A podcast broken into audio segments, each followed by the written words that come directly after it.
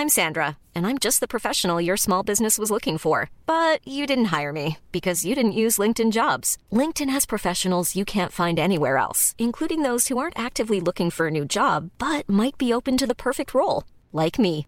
In a given month, over 70% of LinkedIn users don't visit other leading job sites. So if you're not looking on LinkedIn, you'll miss out on great candidates like Sandra. Start hiring professionals like a professional. Post your free job on linkedin.com/people today.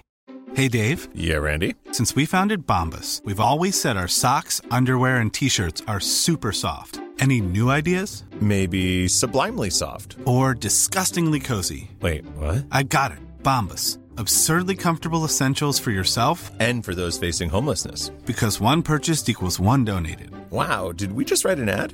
Yes. Bombas. Big comfort for everyone. Go to bombas.com slash ACAST and use code ACAST for 20% off your first purchase. Hey, it's Ryan Reynolds, and I'm here with Keith, co star of my upcoming film, If, only in theaters, May 17th. Do you want to tell people the big news?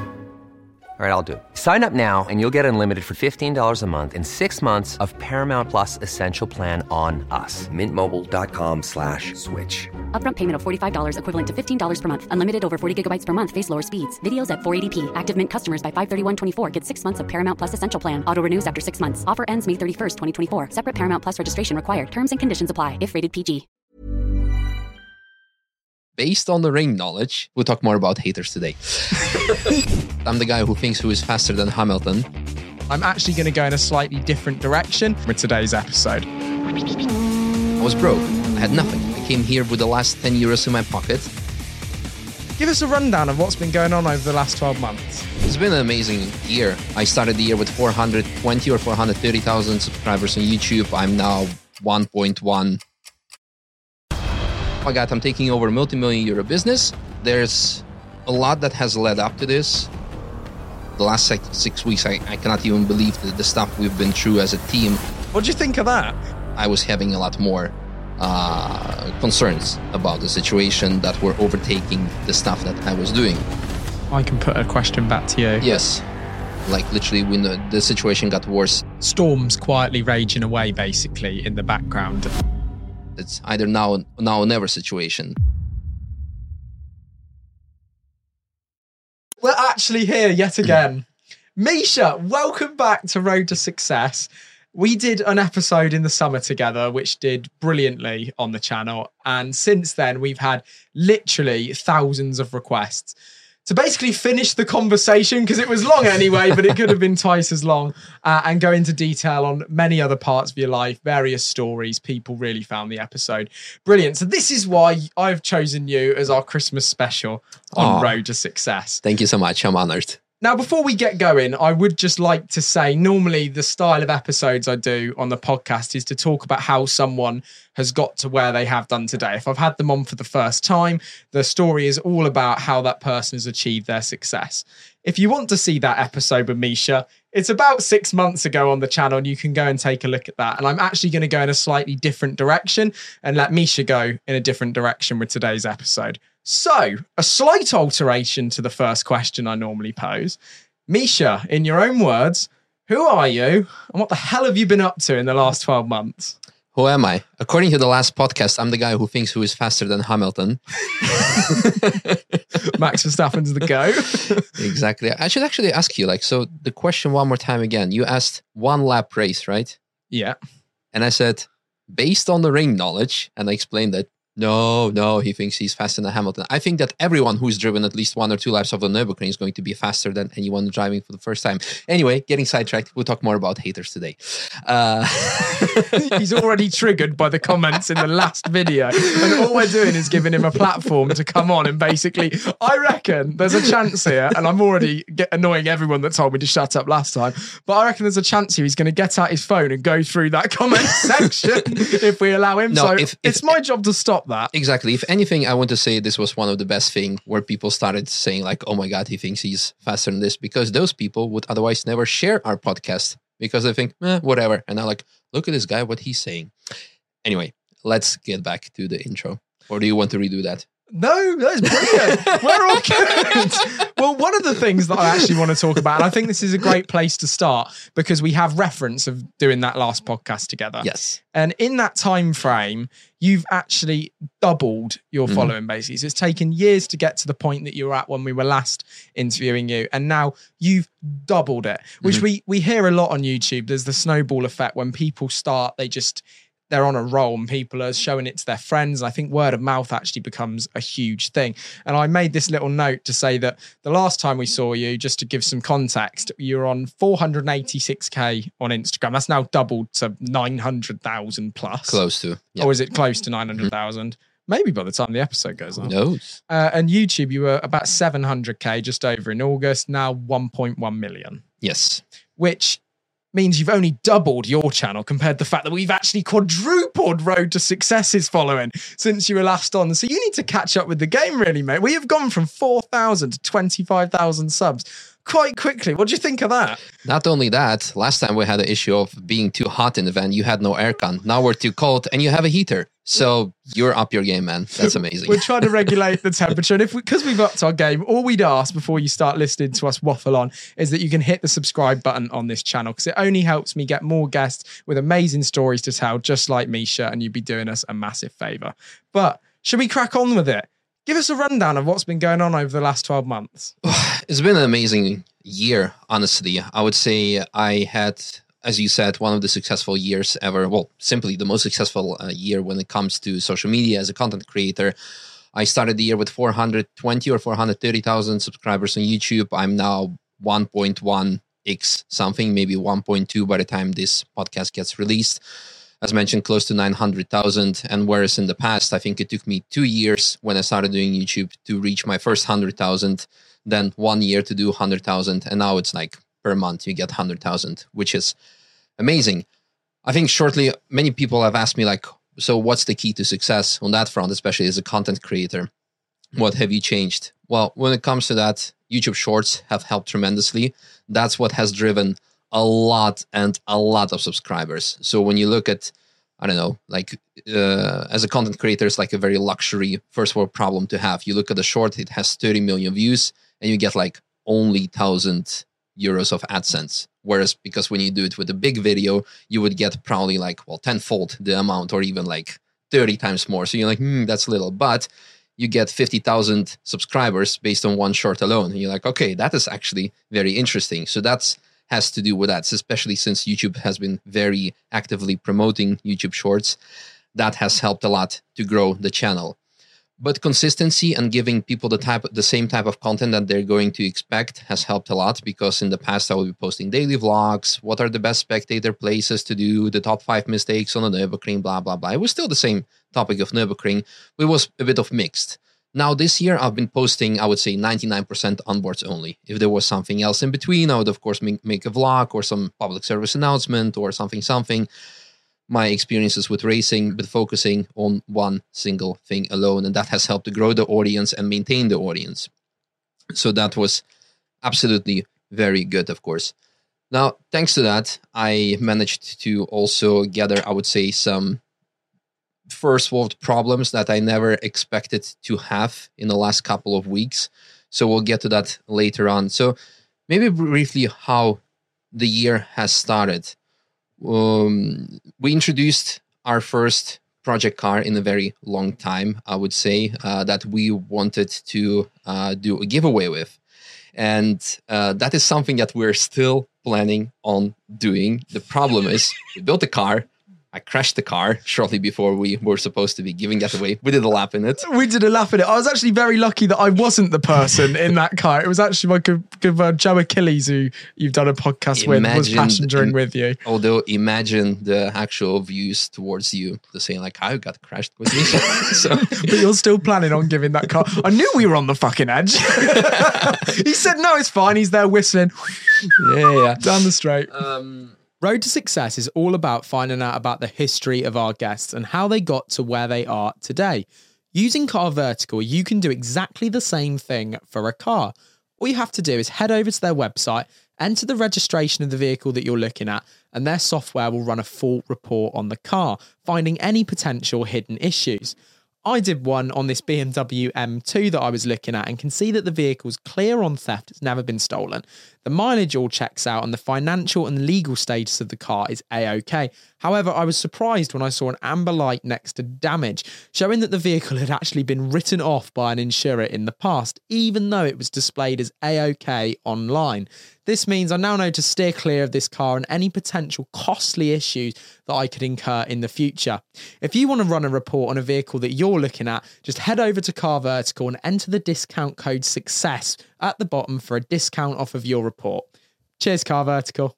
So it was a very exciting endeavor because it's uh, a company that actually started together with friends of mine. We'll be developing an app, so it's like a a side business that I um, verged into, you would say, and uh, that was a very exciting endeavor. Crashed the car, as mentioned. We rebuilt the car. Fast forward to now, a quick fast forward regarding on that topic. Uh, on the last day when the track was open, I wanted to go out for the last lap because the car was rebuilt from the crash. I drive to the gas station, oil light comes on, the engine starts making noise, the engine blew up. Great. So now we're not giving the car away again because we need to rebuild the engine. We don't want to be giving it away with broken engine. Oh, shit. It's a very known problem with Toyotas, with the Subaru engines. It's a very known problem. Uh, like, I think the every video I post about this car, I get like tens of comments. Watch out! These people had these issues before, and you don't get warranty because it happened on the track, or you might get warranty if it didn't happen on the track. In my case, it didn't, but I'm a famous influencer who is kind of like showing that I've been driving on track.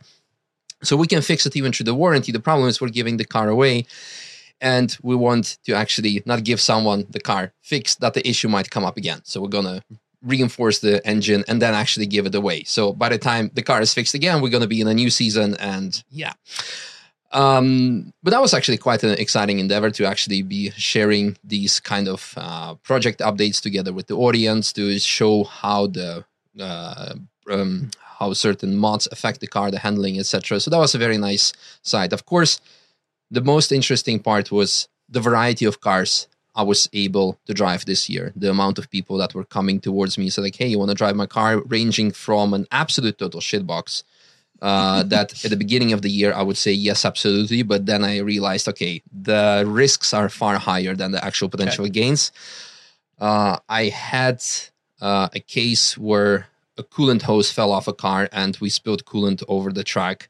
And luckily, there were enough marshals and enough photographers to yellow flag the area, and no one else crashed over the coolant. But at that point, I said, "Okay, no more old cars. We need to do significantly more thorough with uh, with the inspections." But yeah, it's been a very great year when it comes to content creation. Now, to go that aside, because a lot of people have seen what I'm doing, have followed me, so they know already the numbers, they know amount of cars, the, the, type of cars we've been driving, the things have, have been going on that are public there. But a lot of things have been happening, of course, behind the scenes. Lots of good things, lots of bad things, and uh, things that I well not going to be putting up there because you don't want to be like focusing on the drama unless unless it's something that would potentially affect my audience. I would share that with them. And everyone has problems everyone has right to have their own first world problems but everyone has also problems and the problems that i was having they're in comparison nothing in comparison to some people going right now in certain parts of the world yeah with the wars going on with you name it you know it so it doesn't feel right to complain yet i still want to share a couple of things because especially with the last podcast that we did the last the only one so far um, the part that we were not intending on talking about the personal part actually came very hard towards the audience in a very positive way because I shared something personal about my childhood uh, with, I would say, physical abuse with the new husband of my mother, etc., and the relationship and how it went on to that. And a lot of people actually messaged me and uh, they said, Thank you so much for sharing this because I'm going on to the same stage in my life right now and I was thinking I'm the only one. I'm not allowed to talk about this. Uh, that things are not, not going to be uh, not going to be good. But seeing what you're going through and how you made it where you are right now, it gives me hope. It gives me power to well to continue. This is why I want to bring up a couple of things that have been happening a lot in the background that been going on while still trying to like balance out the content, the personal life, etc. storms quietly raging away basically in the background. And it's mad because as you just mentioned as a content creator putting out the same sort of content every week you have to put bring that big happy smiley face. But from someone that i know um, done a significant business deal in my life with selling a company you're actually on the other side of that journey which you're about to talk about. So i understand how how stressful sort of a deal to do with a business can be. Absolutely, and there's a lot that has led up to this. Um, a lot has gone really crazy. I think the last six weeks, uh, you were talking about six months ever since the last podcast, but the last six, six weeks, I, I cannot even believe the, the stuff we've been through as a team, and I will get later on to that more in detail. So, one of the things that the year has started in February, the same husband of my mother uh, got diagnosed with cancer. Now, knowing the relationship that I had with him in the past, it didn't do me anything at that point. The only thing that it did to me, I knew what my mom was going to be going through because my biological dad, he died of cancer. And I think we briefly touched on that. Well, not briefly, more in detail on the previous podcast. And seeing someone really vanish in front of your eyes, um, someone that you love, it's really messed up. And even though I not have do not have any personal affection with that person, I do love my mom and I do not w- wish anything upon her. So the year in general, um, I'll go more later into detail how the last four weeks have affected me uh, on that front. The year in general, I was always trying to support my mom because there were, of course, also some financial issues because he was not able to work anymore. She had to work uh, alone. She also had my little brother that she needs to care for um, there were lots of things going on, a lots of emotional support, financial support, and lots of like questioning in my mind. So, um, in general, what I want to say by this, while I'm out there driving the cars on the limit, trying to be happy, etc., in the back of my mind, I'm thinking like, "Oh shit, how's my mom doing? What is happening? What is this? What is that?" And it was getting worse and worse and worse throughout the year because the condition was getting worse, and I'll get to that later on. But this was how the first year already was starting the, the, first part of the year was starting to develop me. So very successful maybe on content creation side but already in the background something happening. Now another thing what really affected the decisions that followed i would say the last three months when it comes to, to the business decisions. You know that i'm engaged to maggie uh, the person that i absolutely love with the, more than i love myself. And as a youtuber i think that says a lot Go on. yes, exactly. Um, no, on a serious note, uh, I believe uh, we're gonna spend the rest of our lives together without all the stuff, uh, without like being all cheesy about it. And you can see that. I mean, today we were, um, we actually came to, as again, you'll get on to, we came to one of your first events today mm-hmm. where we walked around uh, the Nürburgring GP circuit where you did your 12 hour race this year. Yes. And you could just see how easily it was for you two to work together. And it, it shows that having someone supportive by your side can, in most circumstances, definitely be of an aid. Exactly. Uh, she's been my absolute rock. I've been also her support whenever she uh, had her troubles. And I think that's how couples' relationships should work in general.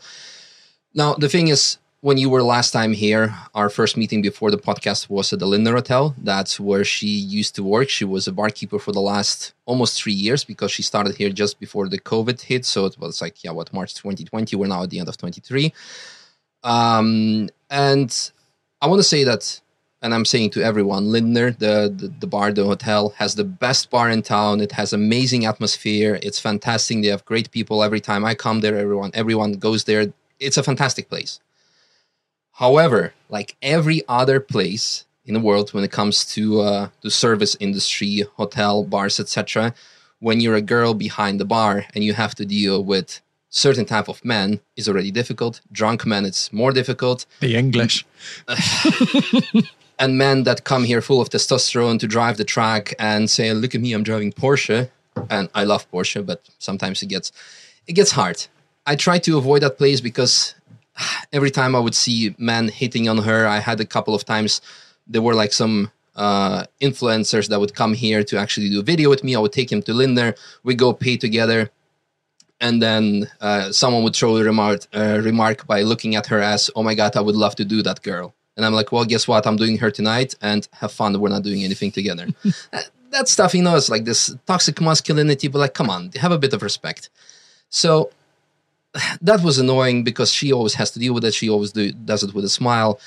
Uh, and you you had that this year.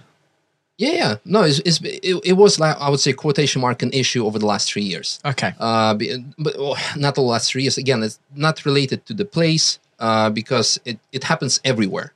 I, I I think everyone who's watching or listening and has worked in the service industry, uh, if you want to see how a person is, take them out for dinner and see how they treat a waiter or a barkeeper, and uh, yeah, then you see how they are towards pe- uh, people. What I'm getting at, um, I'm the whole day driving the track. She's having night shift. I'm waiting for her to, till it's three in the morning because she's coming late home. Then I have like three hours of sleep because I've been working in the meanwhile. I couldn't sleep without her, yada yada. And then I have like three or four hours of sleep. Next morning, getting up, drive again, and the same thing all over again. So I've been saying already since last year. I mean, like I'm kind of fortunate enough to say you don't have to work, but she's saying no, I want to work. So I do not want you to be paying for me because I'm a big independent girl, which I respect and I understand. I probably would be in the same position if someone would tell me like, "Here's a million. I'm like, "Okay, thanks for the million. I'm going to reinvest and do something with it." So the only way I could get her out of it is to actually to try to make her feel like purposeful. So of course I could say like, "Okay, you can do a couple of emails. Maybe I can teach you how to edit." Blah blah blah. But after a long time thinking, I decided, okay, let's start like an actual new company together. Let's do an ev- event agency because you've been in the hospitality industry for the last like, well, 15 years or more because she's been always like working in bars and clubs, etc. Let's use that skill and uh, try to uh, set up some events. Okay, long time talking, eventually convinced to be doing that um, for the sake of helping her, also benefiting maybe myself in a way as a business. Who knows what is going to come out of it? Uh, we made a business plan. I was fortunate enough to sign uh, a contract with the Nürburgring for one of the office spaces at the Boulevard. Uh, so the Nürburgring Boulevard, I got the like one of the office spaces, including the parking, and that's where we would set up our company from.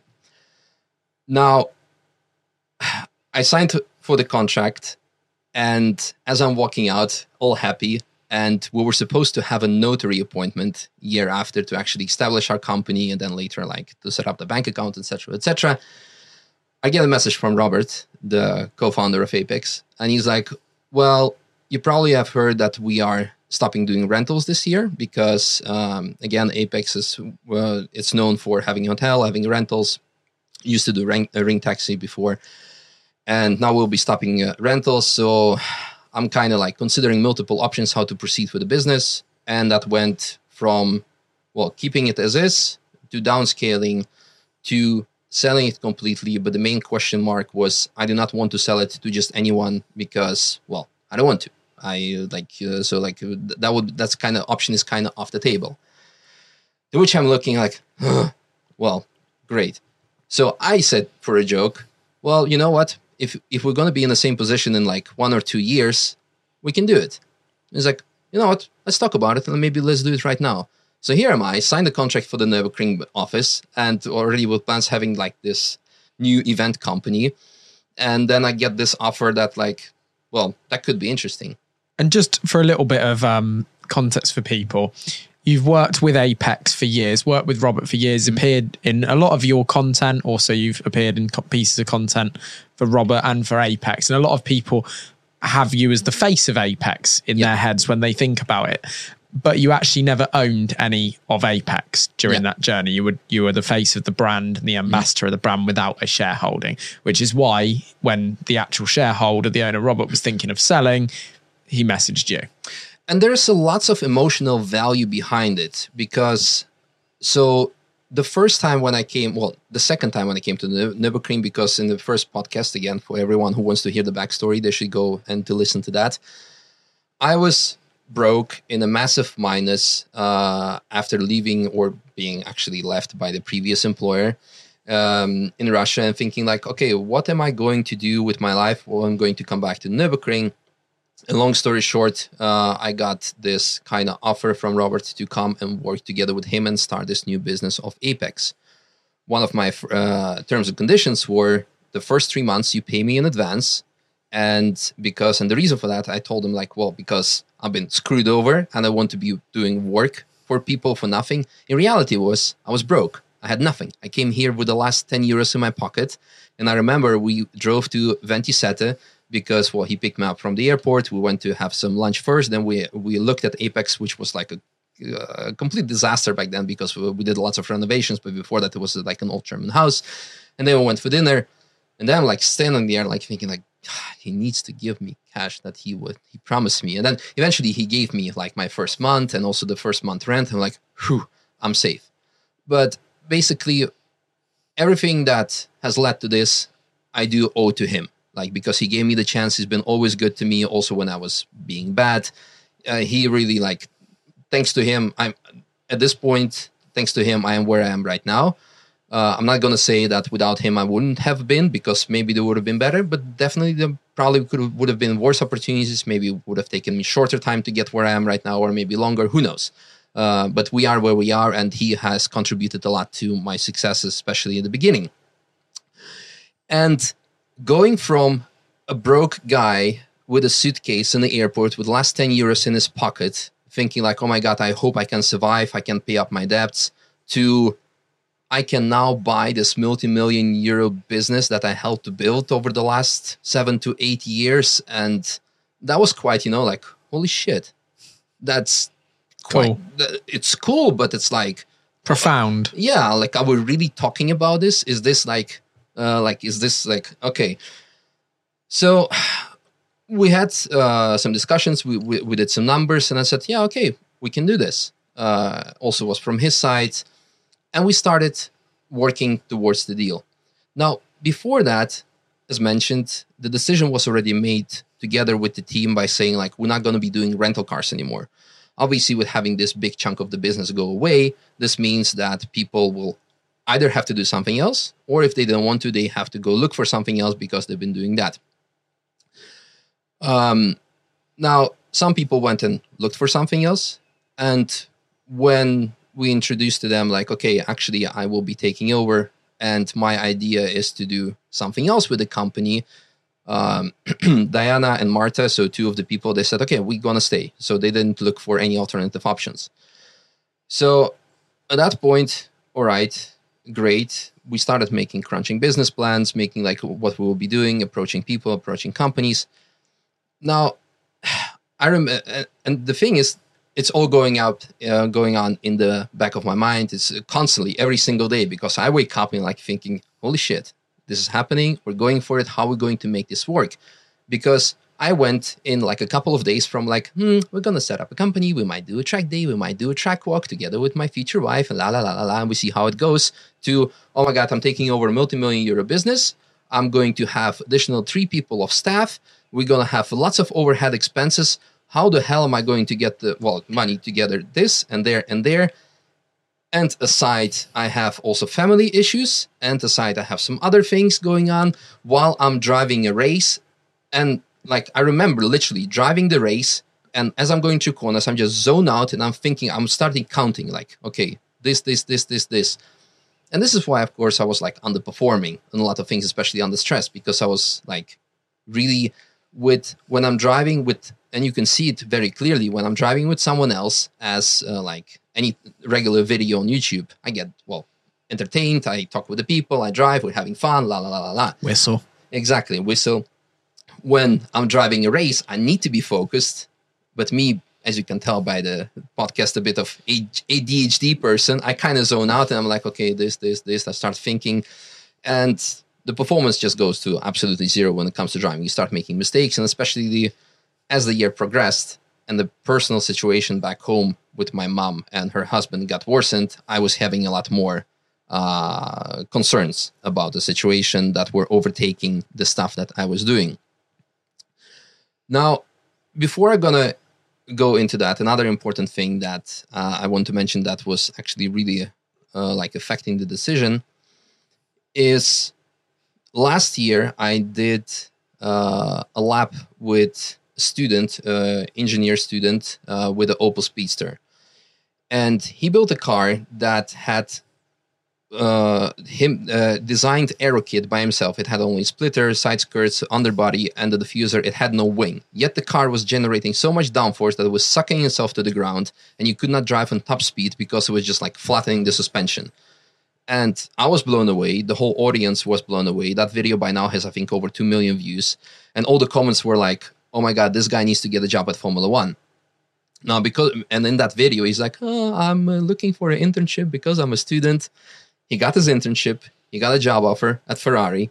He's been working at Ferrari uh, as a designer. I'm not allowed to tell you what he's been designing because we will get killed, both of us probably. Um, maybe, maybe not. Um, but he's been very successful. And actually, from that video on, back then already, I told him, if you want to do something, and you should, I want to help you with that.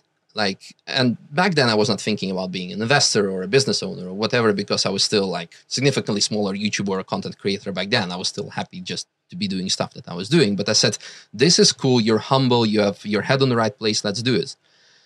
Now, fast forward to this year, he we both agreed we need to do this now because it's either now now or never situation and he actually announced his resignation with ferrari. They offered him like a very good contract. And said no guys i want to do something of my own although i have fantastic position now on the stuff that i'm doing here but i want to do what i'm doing now.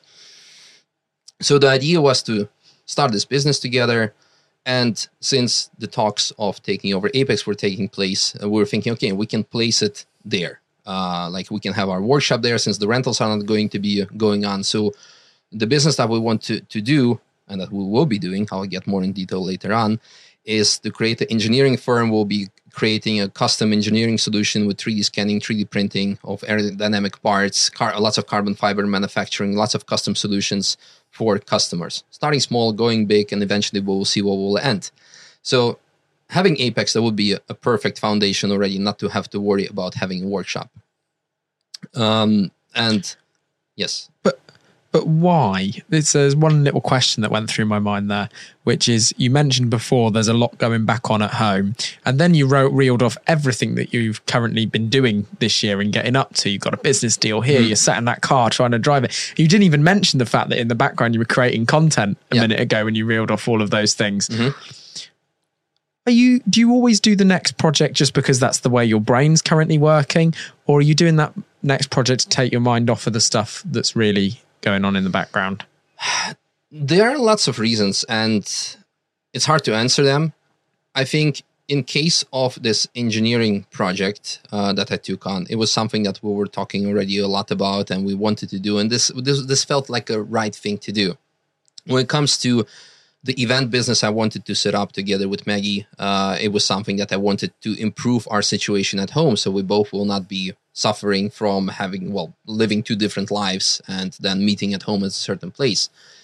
And when I got this, uh, like the question request or message from Robert about well Apex, I don't know, like uh, I'm considering like uh, I have a couple of options. My first reaction was like, oh my god, cool, I could do that after we talked more about it. But the main thing, which was later the problem that I realized, the reason why I did this, is that I have emotional attachment to the company that I have built over the last seven years. And the last thing I want to happen is indeed some random guy come up, buy it, and make it some, I don't know, whatever business it is. And we'll be looking back at it and like, well, that's kind of shit. Like, you know, someone ruined it. And at the same time, also, Robert said he doesn't want to sell to a random person because he doesn't want it to go away. And he's fortunate enough to needing the money for it. So, and actually, the funny thing is, when uh, the talks were being more progressive, when we would be talking more already to existing companies to have them on board as partners, the, the news got out among the locals that I would be taking over. And of course, he would get lots of offers from other people randomly oh, wow. or directly, like, I want to buy this and I have more money than Misha and na na na na na. But they've been simply ignored. so, in short, this has proven the fact that there was no necessity to sell because um, actually, like, uh, wait so this has proven the fact that there's no necessity to sell out of monetary reasons because aside from people making offers, like the Nürburgring life, uh, people start making rumors. Oh, uh, Robert is in financial trouble. Also, the, the, funny thing is, like in 2017, I remember his McLaren, two, uh, no, one McLaren got picked up for service because the, the car just needed service. And local gossip was like, yeah, it got impounded because it didn't get picked up on a local, like a normal truck, but like uh, like on a McLaren truck. So people love to make drama, and that's fantastic. Uh, so people started saying, okay, he has financial problem, or he is sick because he lost so many kilos because he actually improved his life. He's become a lot more fit, more active, and the reason why he was considering selling it is to actually to spend more time with his family. That's what he's been doing the last two years a lot. And a lot of people have been asked, why is Robert not on your channels? Why is he not making videos? Is because he has priorities straight, like very straight and right. He wants to spend time see his kids grow up and spend time with his wife. And that is amazing. And I hope I will be fortunate enough in the future to actually say that like you know guys i don't care about content i don't care about this. I want to spend time with my family and that's something that i've actually been working towards a lot. That's why a lot of these decisions have been happening because i want to be more together with my loved one. Uh yeah where were we now? Where are we now in the timeline? So um the thing is again um let me give a give it a it's all right. We can because that's we can like chill in the edit. This like very long uh, train of thought that we ended up here where we are right now. um. Yeah. Yes. Okay. Good. So. I can put a question back to you. Yes. Good. Robert actually said because you just put out a video before this has got live, and he mm-hmm. actually went into um, detail about, and it was it was profound because you could actually see, obviously, where it was a video, you were looking at him, you're like, "Whoa, he's lost so much weight! That is insane!" Yeah, and he put that video out and it shows that that really does matter to him. And to be fair, that's something that I'm trying to work on at the minute. but understanding, and I'm actually talked to my PT about that, it's really difficult to do that when you're trying to spin eight plates. Sometimes that is the thing that tips you over the edge. So, you know, kudos to him for actually getting his head down and getting it sorted. Exactly, and that's speaking of that video. One of the things that he said back then uh, in the video, and also to me personally, said, "Misha, slow down. Don't try to do so many things at the same time."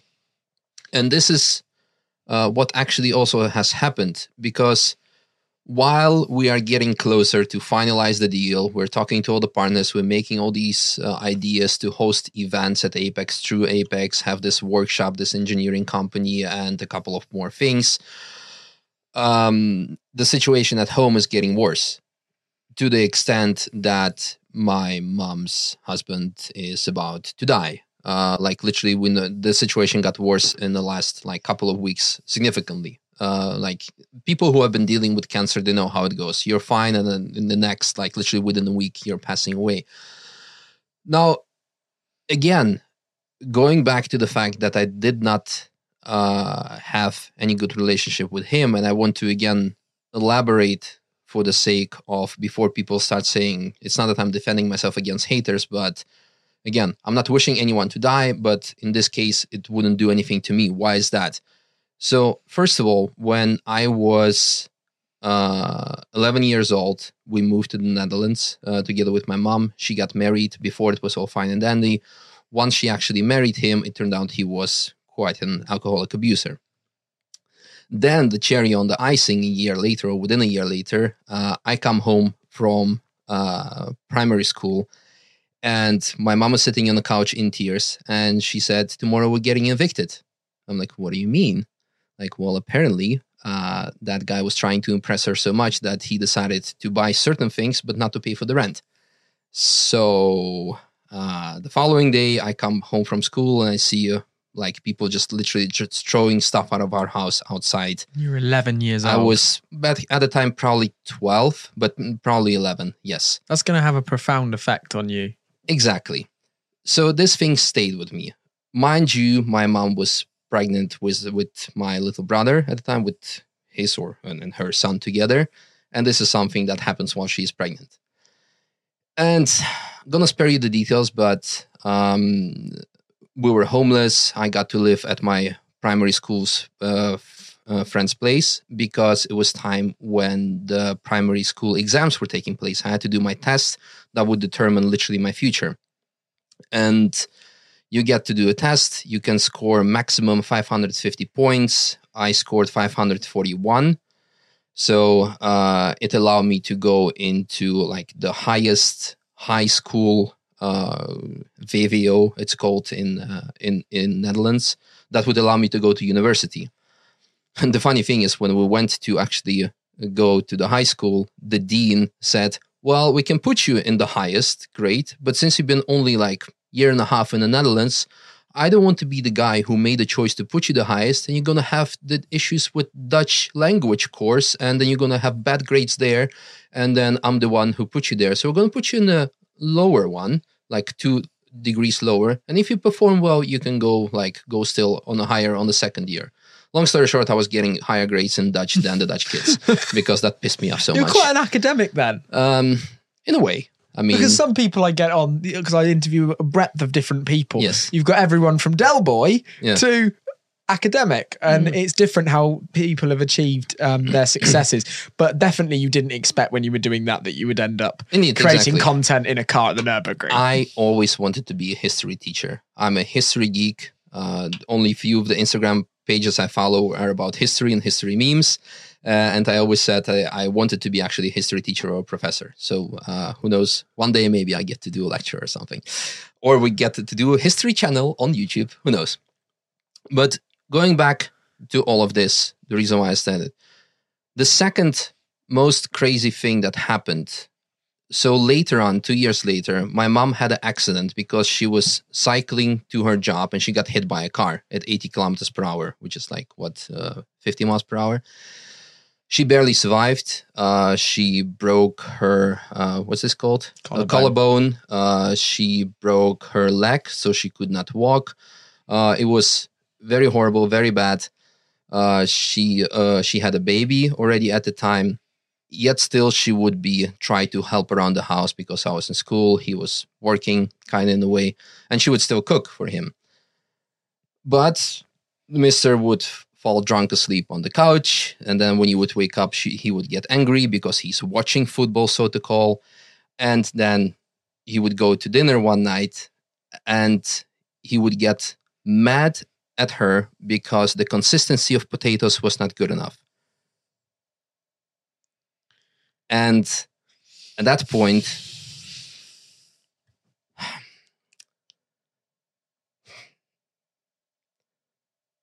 so she was sitting in a wheelchair. She got up because he went to bed. She ran after him with her broken leg. and he started to slam the door against her broken leg and hit her. I was 13 at the time to which I lost my shit for the first time to him. And I told him, Stop or I'm gonna kill you. To which he said, You fucking monkey, shut your mouth or you're going back to Russia. So, again, going back to the beginning of the podcast, I want to tell everyone who's going through the similar situation, things will go get better. And at the same time, to elaborate why I could not give a flying fuck what would happen to that person who was dying but I was caring because my mom was caring. She was worrying about him. She had financial burdens of the medical care and everything.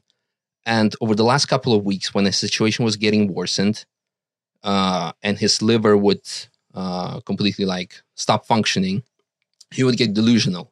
He would start like seeing people that were not there, seeing demons that were not there. Uh, he would attack a pillow with scissors because he was thinking something was attacking him, but it was not. So here am I sitting and thinking, like, what if he attacks her? What if he kills her in her sleep or alive because he considers that something is like that is happening? So, and here am I making content, happy, having this deal in the back of my mind happening. I- I remember, like, by now, during the recording of the podcast, we had like an event with Bilstein, like the race team, uh, the suspension manufacturer I'm representing this year as uh, as a race car driver, together with uh, Jimmy and Steve. Uh, we had a sim racing event, and I get on the. I'm I'm supposed to drive my stint on the sim, and I'm driving, and I'm getting like a message from my mom. I see it on my on my watch. Please call me. And I'm like, shit, we're doing this like PR event where I'm supposed to be driving. I crashed seven times in one lap because I'm like, I don't know. I'm like, I'm thinking with my head, like, fuck, fuck, fuck, fuck. Like literally, like, what what the hell happened? So then eventually, finally, like Maggie came to me and she I said, get someone to sit on that sim rig. I cannot, I need to call my mom. Things were getting worse. Um, indeed, luckily, it was not as bad as I hoped or like uh, as I was feared. Um, it was um, but these things were like constantly going through my mind. And at the same time, like I said, the, the deal of Apex was happening while I was still like making content, and etc. So we, yes. Can I just ask Yes. what, why? Many people may be thinking, did you ever tell ask your mum why she stayed with this man, or did you ever try and tell your mum to leave, or did you very much leave that up to her? I'd imagine if you got put in a position that that awful, that surely you'd be saying, "Mum, you've got you've got to lead this." I mean, So here's the funny story. Um, up until a certain point, she was always scared to be left alone, to actually having, uh, well, being thrown out on the street again because she had no one. Uh, because at the beginning, of course, we were dependent on being with him because we came from Russia. We had no Dutch citizenship. So if you like all of a sudden get a divorce, then you have a problem. had a I- hold on her. Yes, and I do believe that she was loving him. Like, of course, because they had a kid together, and we can talk maybe about Stockholm syndrome. I don't know, because we already mentioned the previous time how I actually got away from the house. Because another time when he actually tried, well, actually beat me and her when I was 18 at the time. No, I was slightly older than that. Then I'm like, okay, that's enough. Now you're mine, bro. Because, well, I can. Sorry, you, you know I can. It's been enough, simply.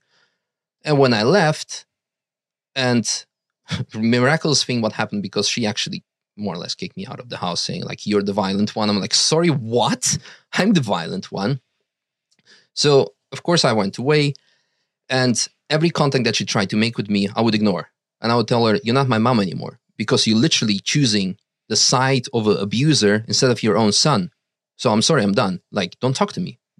And what happened then? She came to realization, and she actually dropped divorce papers on the on the table and saying like, "Well, that's enough. I'm leaving you." And since that moment, he's been fluffy as a pussycat. Called his bluff. Yes.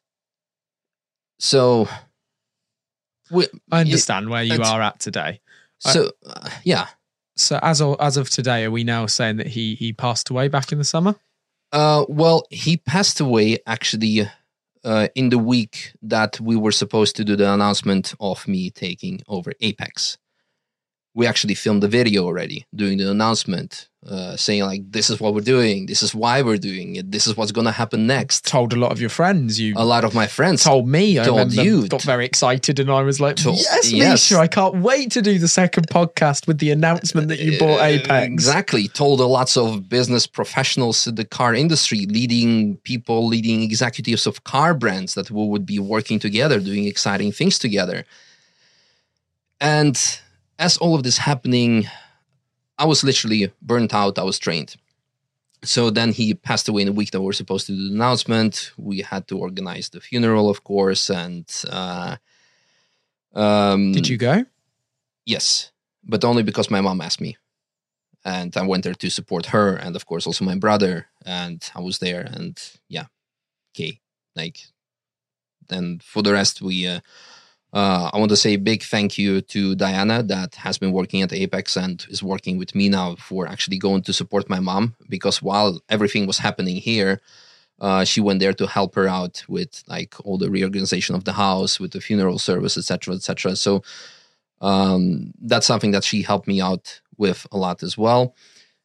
And um, yeah, the thing is, why I'm mentioning all of this, all of that is happening. And even though I had not so good relationship with him and couldn't do anything to me, when someone is passing away, and especially this was like the kind of ending point, it kind of makes you think about life. Like, you know, what is important? What are you doing? What you're doing? Uh, is what you're doing right?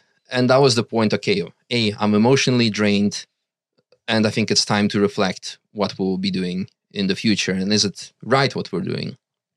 And as we mentioned in the video together with Robert, we wanted, we had the means to make the, the deal happen.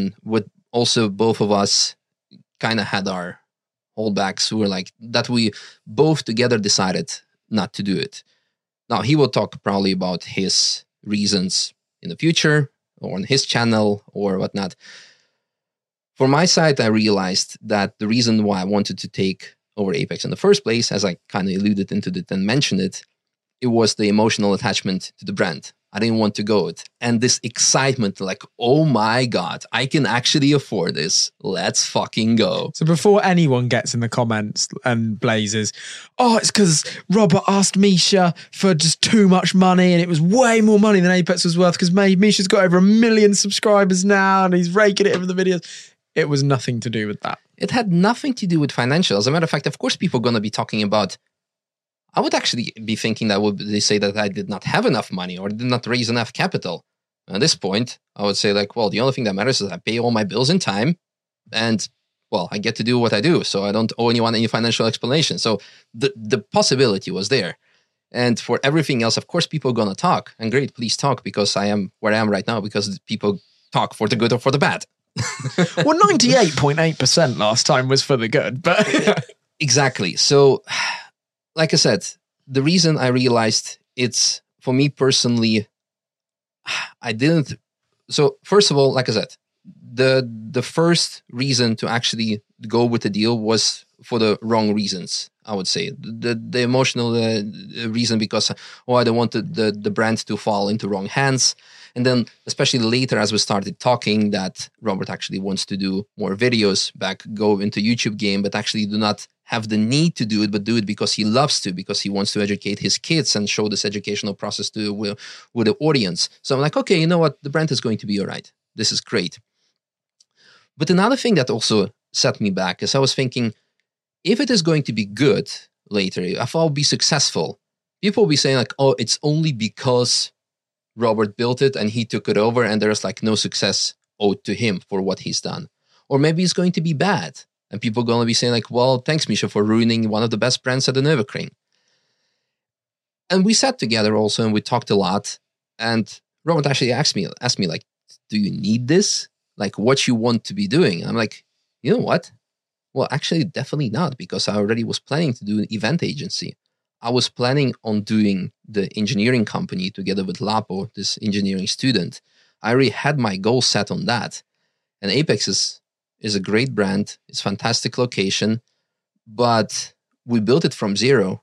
And I think we'll be taking a lot more pride into building something from the ground up and being more proud of what it will become eventually. There's something incredibly tangible there where it's like Apex was a dangling carrot in front of you at a time where you thought you had most of it all figured out and you had direction. Because a lot of people that I speak to from sitting on the other side of this desk and speaking to content creators from around the world, from Freddie and his P1 to guys that film cars leave events to guys with their own events companies to all sorts, is the ones that do actually seem to uh, have long term sustainable income or less stress are the ones that build businesses around their brand.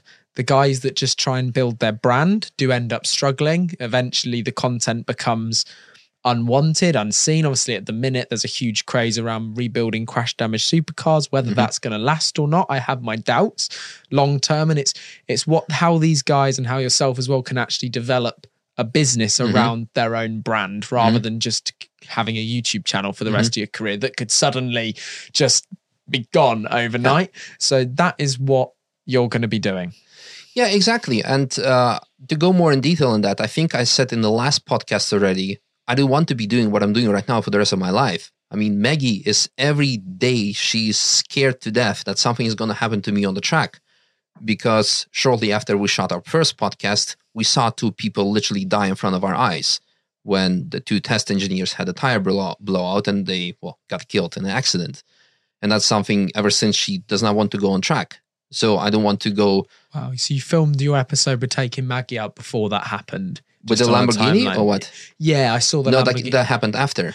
So with her being this scared, it's it has to do with the fact that she does not trust. She's not feeling comfortable in the track or fast cars, and that's yeah. Do you still feel as comfortable in the track and fast cars?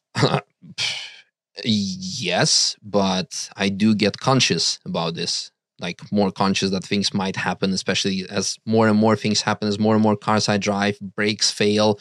And it's of course great for YouTube, like, oh, we saved it, oh, last moment, oh, brake fails, and great for, for content. But at one point it's going to be go horribly wrong, probably. When you jump in that many cars because I I've always tried to get ahead with the episodes that I film in this van but talking about your content creation uh, after our episode before you actually told me that you had 186 episodes I think it was filmed Yeah. ready to go out over the winter season Yes. when the ring closes Yeah. and I was like I'm two podcasts ahead right now how this guy is like a machine but that meant that if 99% of your content is jumping in other mm-hmm. people's cars that you're offered to drive around one of the most technically challenging racetracks in the world, if not the world, how long do you spend actually looking at a car in the car park before you go out in it to make sure it's not going to kill you? Or do you do you end up being a little bit complacent?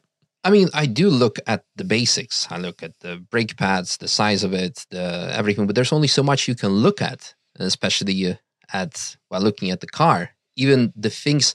Let's suppose, again, I mentioned that uh, one of the cars I drove, uh, it, it leaked coolant, but the coolant hose popped off, the one from the backside of the engine that actually connects the the heater with the engine. So no way I would be able to see it even on the lift on the detailed uh, inspection. And there are things such as like electronical failures that sometimes happen. Things happen like that. Even again with the race car that we are driving, completely built race car professionally, it started as a production car. So sometimes the car decides like, you know what? I'm gonna turn on traction control mid lap, and then you're coming in. The car goes full on the brakes in the corner, and you end up in close to a wall With a fully built race car. Converted race car. Yeah, it, professional, car, and that's a production spec issue. So there's always going to be happen something when you especially least expect the it. unknown, yeah. exactly. So of of course there's a big gap or there's a big difference between actually going on in a single car or actually re- reducing your risk and saying like you know what i'm not going to go out during a public session or track days i'm going to stick to racing only when i'm a full racing gear etc etc but we're, yeah we're doing stuff we're doing because we either love them or we are adrenaline junkies or for whichever reason and for me it's a combination of multiple factors But would you say that even though your following has grown the most this year, would you also say your want or desire to move away from that has also grown this year? Oh, absolutely, absolutely. I mean, uh, by now I'm uh, I've started a second YouTube channel. Well, I am starting. I filmed already a couple of videos to post there because I want to be posting vlogs again, to not to alienate the first audience, and to actually do cr- exciting stuff. And the same goes for the reason why I'm starting those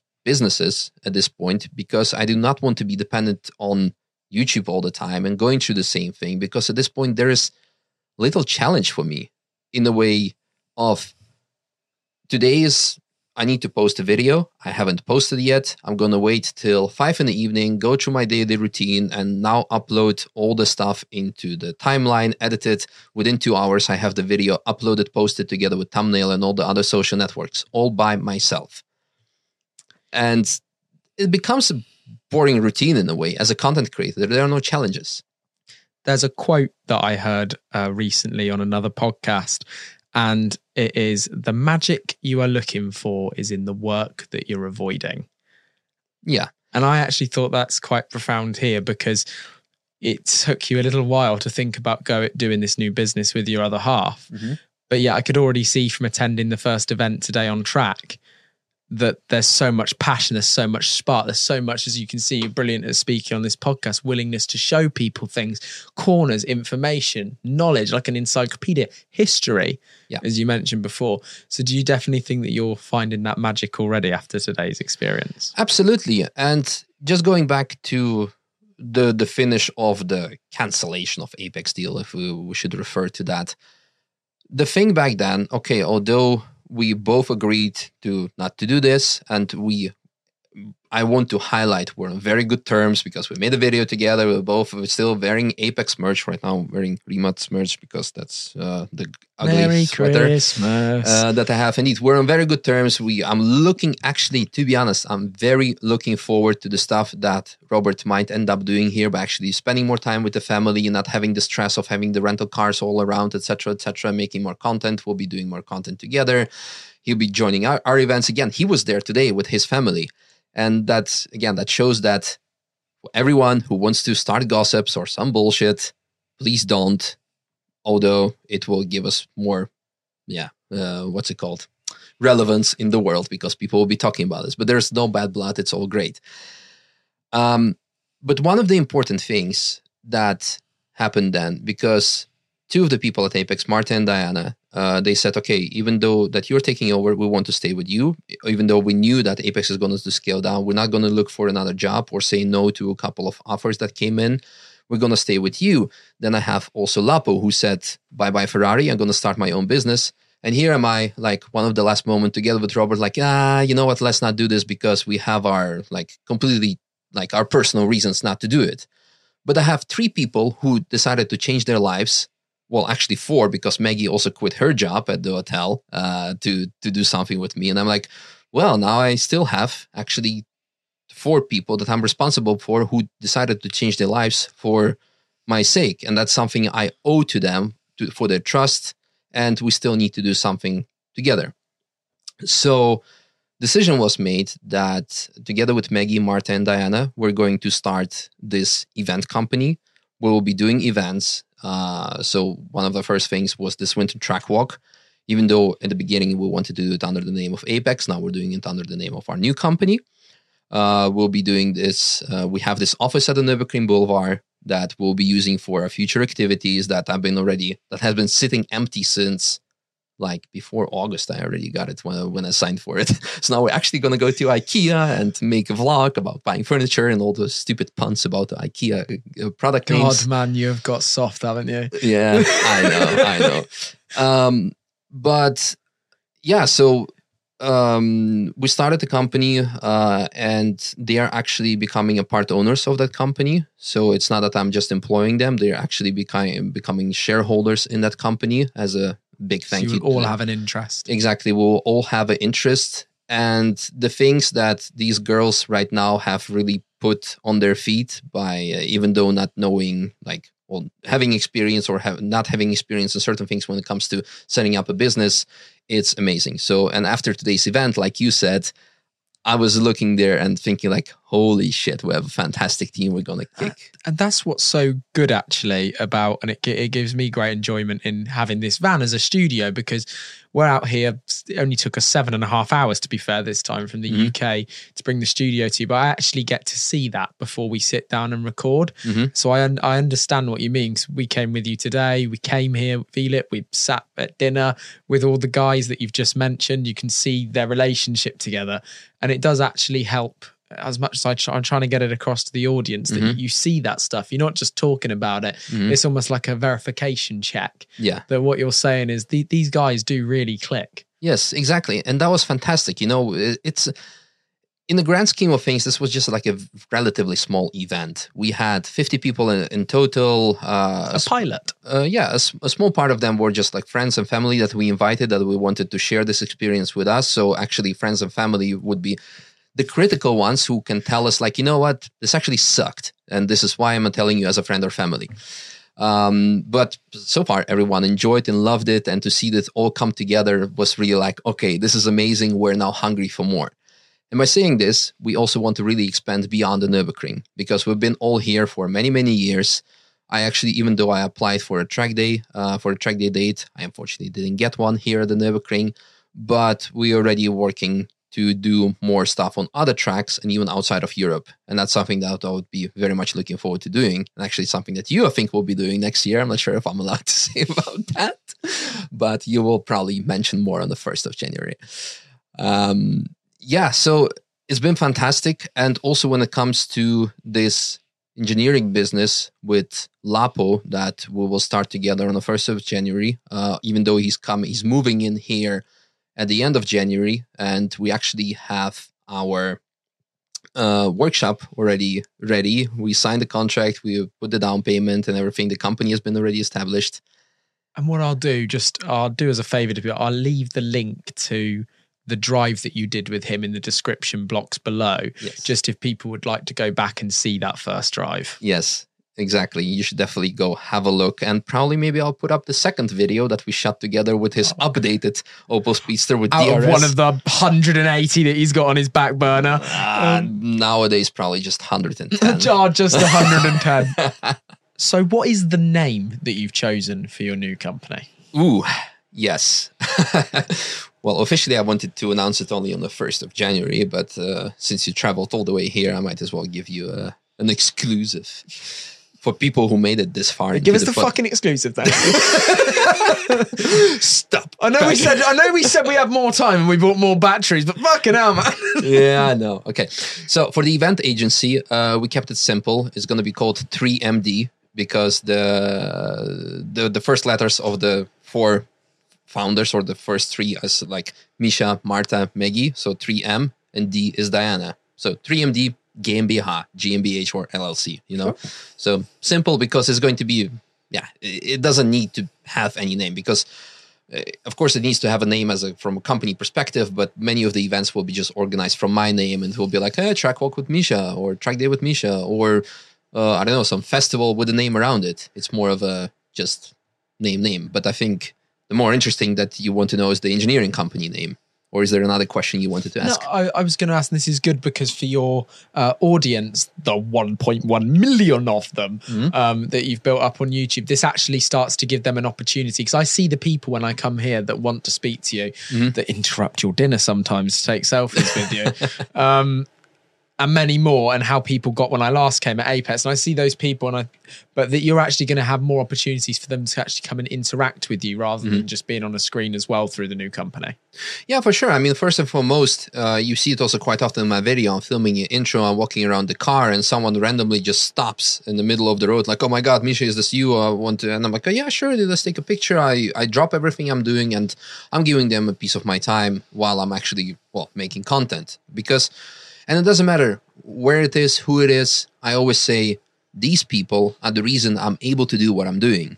So hopefully everyone who has had the interaction with me can confirm that I always take a bit of time for them. Also today, you saw it yourself. I'm dinner. I'm canceling my dinner. I'm taking pictures with people uh, because, well, that's what I find. That's the least what I can do back for them. For them actually watching my stuff over the last eight years or even longer. Some people have been there even way before I've been doing YouTube, which is quite crazy. Uh, but indeed, it does give people opportunity to come and actually meet me. And at the same time, since I am this open and approachable, at least I like to consider myself being open and approachable. Uh, even people who came today, for some of them, they said this was for me the reason to come and meet you. I'm like, okay, but you can meet me here every day at Nürburgring, at Apex Parking, and in the future, like at another company's parking or whatever, or another event. Um, but it does give us actually I'm Sandra, and I'm just the professional your small business was looking for. But you didn't hire me because you didn't use LinkedIn jobs. LinkedIn has professionals you can't find anywhere else, including those who aren't actively looking for a new job but might be open to the perfect role, like me. In a given month, over 70% of LinkedIn users don't visit other leading job sites. So if you're not looking on LinkedIn, you'll miss out on great candidates like Sandra. Start hiring professionals like a professional. Post your free job on linkedin.com/people slash people today. There's never been a faster or easier way to start your weight loss journey than with PlushCare. PlushCare accepts most insurance plans and gives you online access to board-certified physicians who can prescribe FDA-approved weight loss medications like Wegovy and Zepbound for those who qualify. Take charge of your health and speak with a board-certified physician about a weight loss plan that's right for you. Get started today at plushcare.com slash weight loss. That's plushcare.com slash weight loss. plushcare.com slash weight loss. like specific time that we can spend together with these people because today we spent three hours walking on track having dinner or like uh, have some snacks and doing a giveaway it's something that they cannot otherwise get because of course we can have five minute interaction and a couple of pictures but in this way we can really come closer and like really uh, talk about cars talk about stuff and uh, i think it's going to be indeed great and one of the things I actually took inspiration from is Auto Alex that you had on the on the channel. I have been amazed by the amount of the type of events he's been able to put off from last year, from Matt Wood to Shedfest and all the other things. I'm like, this is freaking cool. And that's also something that I would like to offer to my audience and do cool stuff together. And also, I also wrote to Alex and like, let's do event together Live Road to Success podcast at the Nürburgring. in the hot tub. Okay, you just made it weird. Uh, well, the weirdest stuff is that that's what gets you the views. So why not? Mm. But on the other side, you are also sticking to your word with the lad that you met through your videos and are starting an engineering company. Yes. January the 1st. Um, officially, yes, but unofficially, probably somewhere in February once we come back from the holiday. And this lad left his job at Ferrari Yes, to pursue this. yes. So, what are you calling it? This was a very difficult uh, decision to make when it comes to choosing a name because that's something. I mean, we're dreaming big. Uh, the sweater I'm wearing from Rimac Automobili. Ten years ago, this was a company that was just in the garage, and Mate Rimac, who was working on his BMW E30 and put electric motors in, and nowadays it's the world-renowned hypercar manufacturer that owns Bugatti and whatnot. Like the majority of today's supercars and some of the hypercars run their technology even even though they're not like on the Rimac brand. So it's fantastic what they have built. So of course we're also dreaming big and who knows where we're gonna be in 10 years. Maybe we're gonna be bankrupt in two months. Who knows? But dream big and one day you might achieve that. So that name needs to have something really special. We thought about it, thought about it. So what we came up with is actually quite generic and basic. Um, it's going to be called Vulcan Alpha. And the reason for that, there's actually story behind it because I was, again, as I told you, I'm a history geek. I want to have history. So Vulcan is a Roman name for Hephaestus. Hephaestus, the forger of the underworld, uh, who was forging the weapons for the Greek gods, or in this case, the Roman gods, who was caught in the underworld, uh, underworld or in hell. Now, Lapo, Italian guy, is an engineer or a forger, and he comes to the green hell to make something in Italian. And Vulcan, we have here the Vulcan Eifel, and also the, again the name of this giant who was making the forges in uh, in, in the Roman uh, mythology, etc. We are this region is called Vulcan Eifel, the Eifel region with which is built on volcanic plates. And like, okay, this matches, and this matches, and has a story. And Vulcan is also universal name uh, because Vulcan, volcano, whatever, it, it sounds similar, identical, pretty much every language. Because if you would call it something else, everyone will know It's a what it is. mean name as well. It's a mean name. It has also this like explosive performance. Uh, I think you need to start a name generating business online. Give a little discount code Yeah. in the videos Yeah. because the two that you've mentioned, if anybody sat there probably giggling that, that have had to do the bit where you sit down and create a name for your business or for your shop, it's one of the hardest parts of the whole journey. And to Yes. actually find names that aren't just like Fowler Digital because it's easy, Yeah. to actually find a name like um, 3MD yeah, it's like how does someone come up with that but maybe it pays to have that knowledge of history maybe, maybe who knows? Uh, but that's the name we decided to go with. And actually, you saying that you, you had Fowler, you have Fowler Digital. Um, Lapo was being told, especially by people at Ferrari, you need to have your last name included in there because, well, Ferrari, Porsche, and Rimac. Actually, everyone is bearing the last name. If you want to, lamborghini Exactly. If you want to go into the automotive business, it's good to have your last name. And his name is also unique. He's the only person, or his family is the only family in the whole of Italy that bears the name of Korenic. And it's, uh, it has its roots in Croatia. So, yeah, but in Italy, he's the only one. So that would have been something. But then at the same time, since we're part business owners, we're like, okay, we're going to call it 2C or we're just going to put it his name. There were lots of thoughts and lots of ideas, but this is something that uh, Vulcan alone was nice. We wanted to go for Vulcan Ultimate, and eventually we decided to go for Vulcan Alpha because um, it sounds again easier. It rolls off a tongue, very easy. Vulcan Alpha. Alpha is also the first, the first letter of the Greek alphabet. The prime performance, the the prime explosive performance that you might get, and um, yeah, let's see where it's gonna end up with. And where are you basing that? Keeping everything local? It will be across the road from Apex. It's amazing how everything comes back around, isn't it?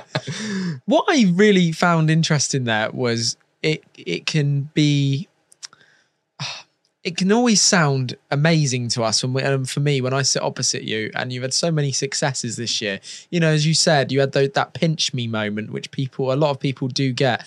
We actually sat there with the ability to purchase a business. When Mhm. you flash back what seems like a short amount of time, you wouldn't have believed that Mhm. you could have possibly been in that position. But you just mentioned somebody prior that you actually look up to in what they've done as well. Because you say many people will look up to the Mhm. position you're in. I would like to actually delve into who you who you look up to on the things that you're doing. You just mentioned Matteo Rimac because I was looking at him the other day and I thought, right, so he runs Rimac as a company, which is you're gonna get burnt in the comments Ooh, by maybe all the Balkan people. Yes, But he's also another CEO of Bugatti. exactly. That's two really big jobs in itself, right there. And it's amazing how people spin these plates and actually manage to make them succeed. Because one of the views from the olden days, and certainly from I'd say prehistoric directors and shareholders on boards, is that you know you can only do one thing. You do Mhm. that one thing, you do it really well. And what we're seeing more of now in people is actually the ability to potentially, because more of us probably have ADHD than ever before, whether that's caused by digital devices and phones and Who knows? watching 400 laps a day of Misha going around the ring in a modified caddy, or whatever it may be. But why? Why would you say that you look up to Rimac more than others? I mean, there are lots of lots of reasons. I mean, I look up to many many people, many successful people. Uh, every guest that has been on your podcast, because your podcast is number one podcast that I've listened to this year. I've listened to every single one of them, and everyone, many of those people I know personally. I know the backstories, uh, and I'm inspired and impressed because everyone actually started, or many of them started with nothing, and they had downfalls. And every successful person, I believe your last guest said it very nicely. If you take off the shoes of those people, you will see that they walked through glass, through nails, and they had lots of things. Since you mentioned Mate Rimac, he is again one of the most inspiring people for me because he started in his garage. He started in Croatia, which is for me one of the most, if not the most beautiful countries in the world, but it's a country with absolutely zero car industry. And there he was saying, like, we're gonna build this car, we're gonna build this brand. And everyone, including his mother, that's what he's been openly saying, have been saying, please stop, because the longer you go on, the more people you're gonna take down with you. Because it's not going to be a success. And he had lots of lots of issues. In 2017, which is not even so long ago, I believe uh, the company uh, they had the electricity shut off like two or three times a year because they did Ironic. because yeah yeah. Ironic. Because they couldn't pay the, pay the electricity bills because the priority was pay everyone's wages and then comes everything next. And a couple of times it was okay electricity was shut off for one day because they need to get the money. The company was really on the brink of survival for many many times many many years i would say until it got popularity until there was the famous hill climb crash by Richard Hammond, and there were lots of more things.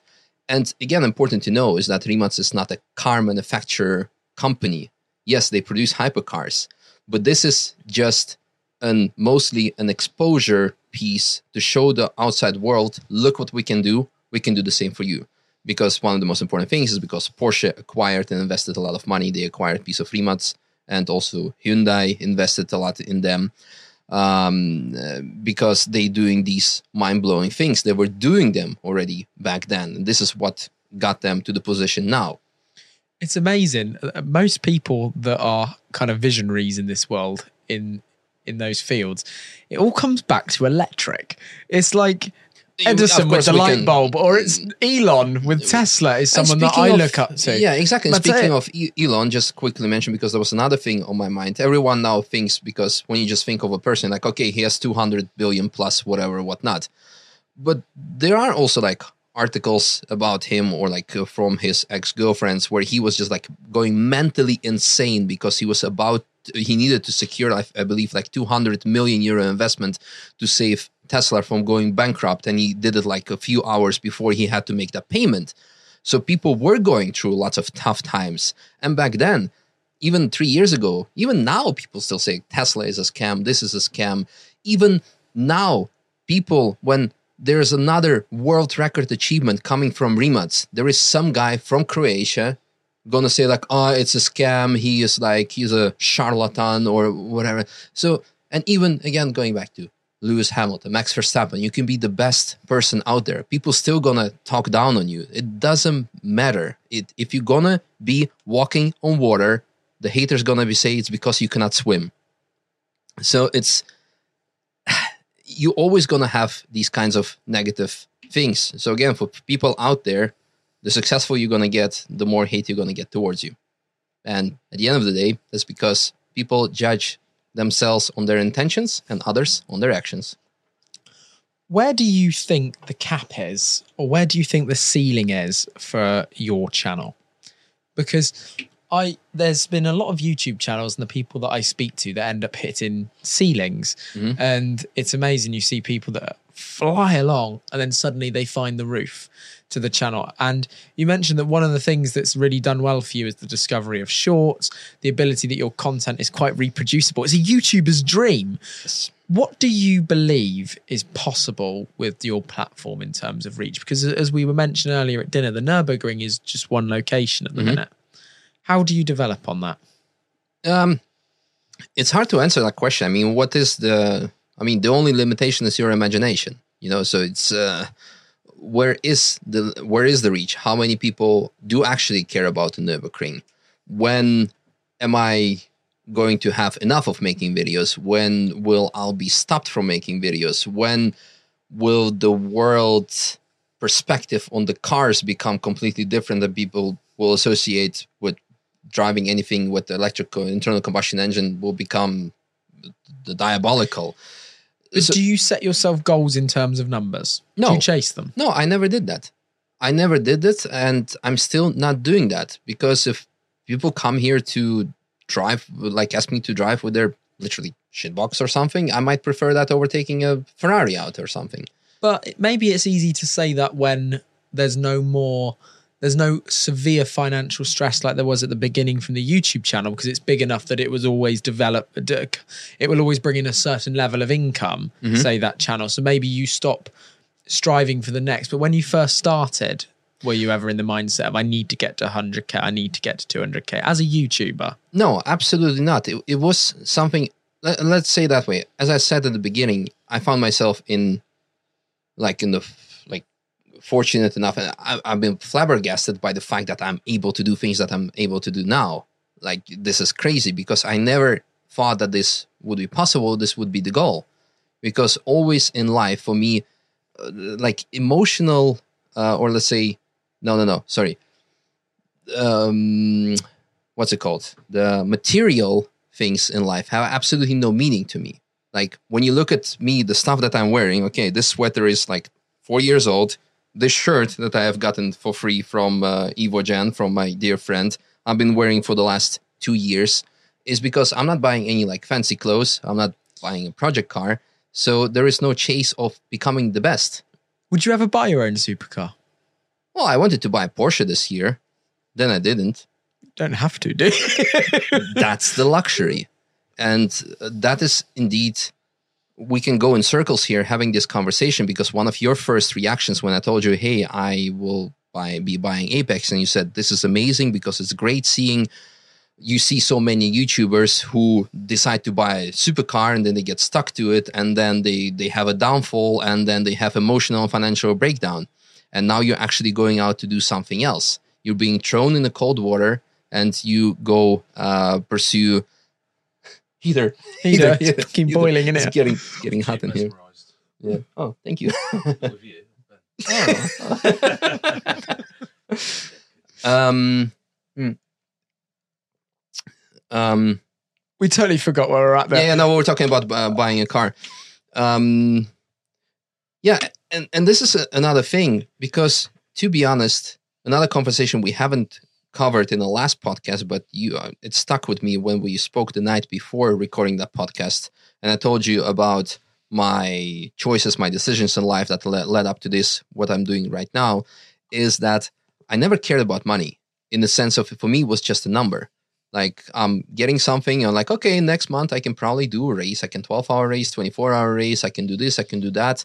And actually, until like last last year, pretty much, I've been living paycheck to paycheck, but on a very big scalable way because I was spending everything that was coming in, literally everything on like personal things to travels to to content or actually and only from last year on i decided to actually kind of invest it in certain things. And it started with buying gear like the the camera gear because in the past I would be filming the vlogs from my phone or just the GoPro. And then I invested 30,000 euros in all the fancy camera equipment because I also hired a cameraman Adrian that was that moved from Poland to here to make videos together with me. And then in the middle of this year, which was another shock for me, is that he left because he said, I cannot deal with the life here at the Nürburgring anymore because I miss the city life. I miss being able to go and do certain things. And I totally understood that. And we're still again on a good note because he's coming back because he moved to Switzerland now. He has a good job there.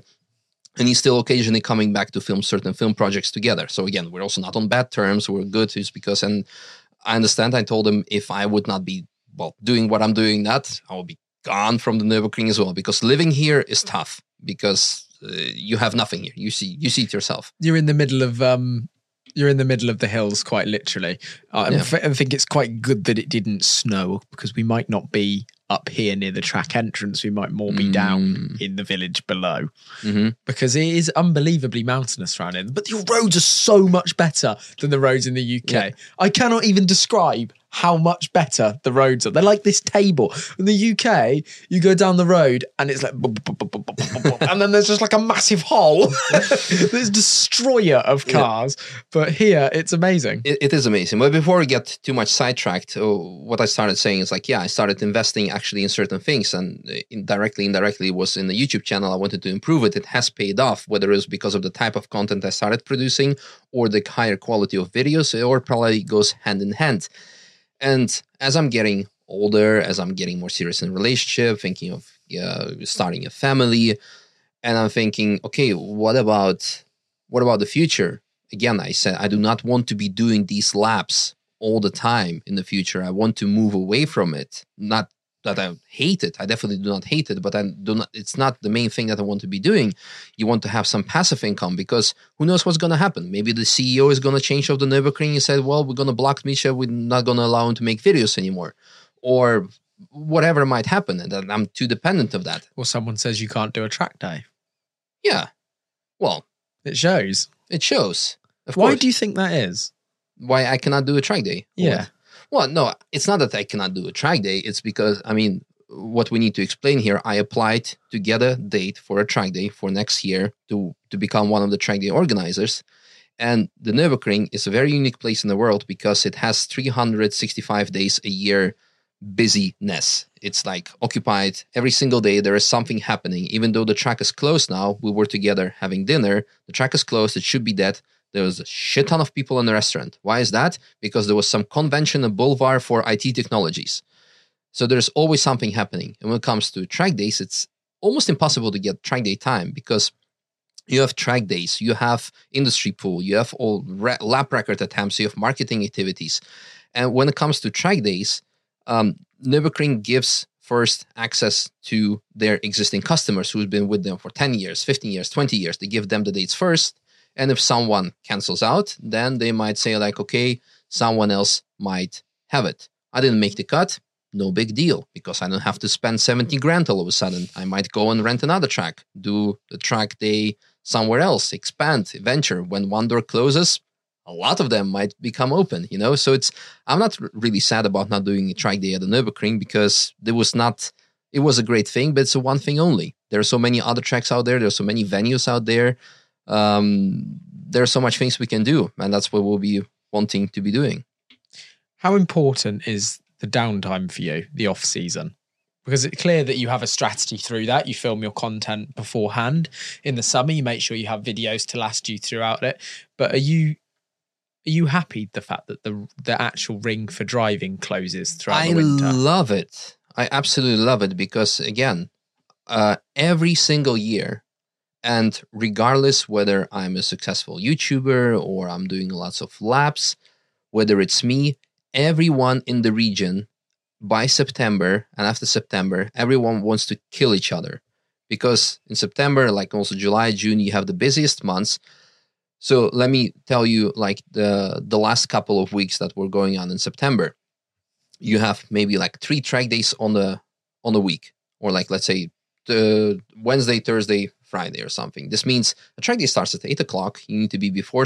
You get up at six you go to the track, you start doing your content, preparing, getting from in the car to the car. The track day finishes at 4:30, and at 5:15, the the tourist drives start. So you have completely different type of driving, uh, and you start driving those, for example.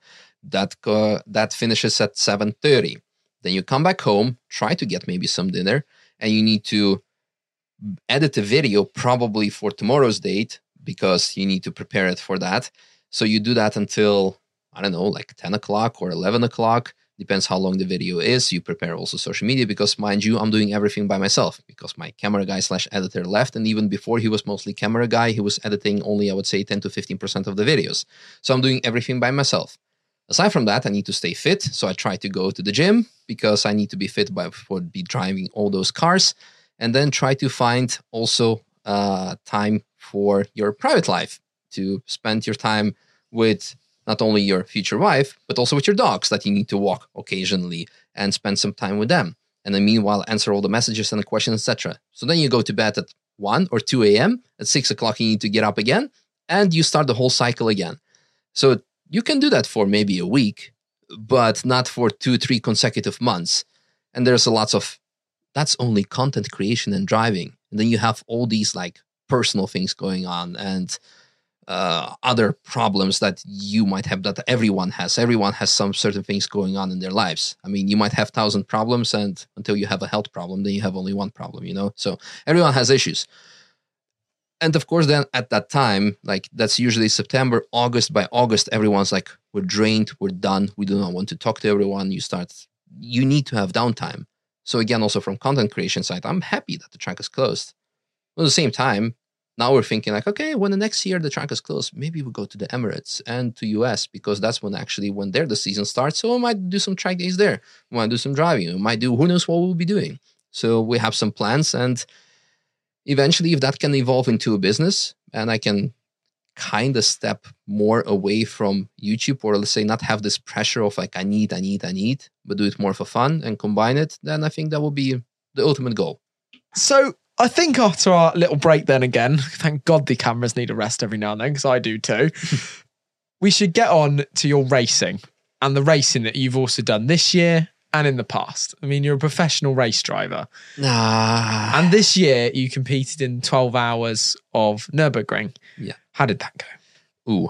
Uh, well, first of all, before you're going to call me a professional driver, you're going to get lots of hate from the people.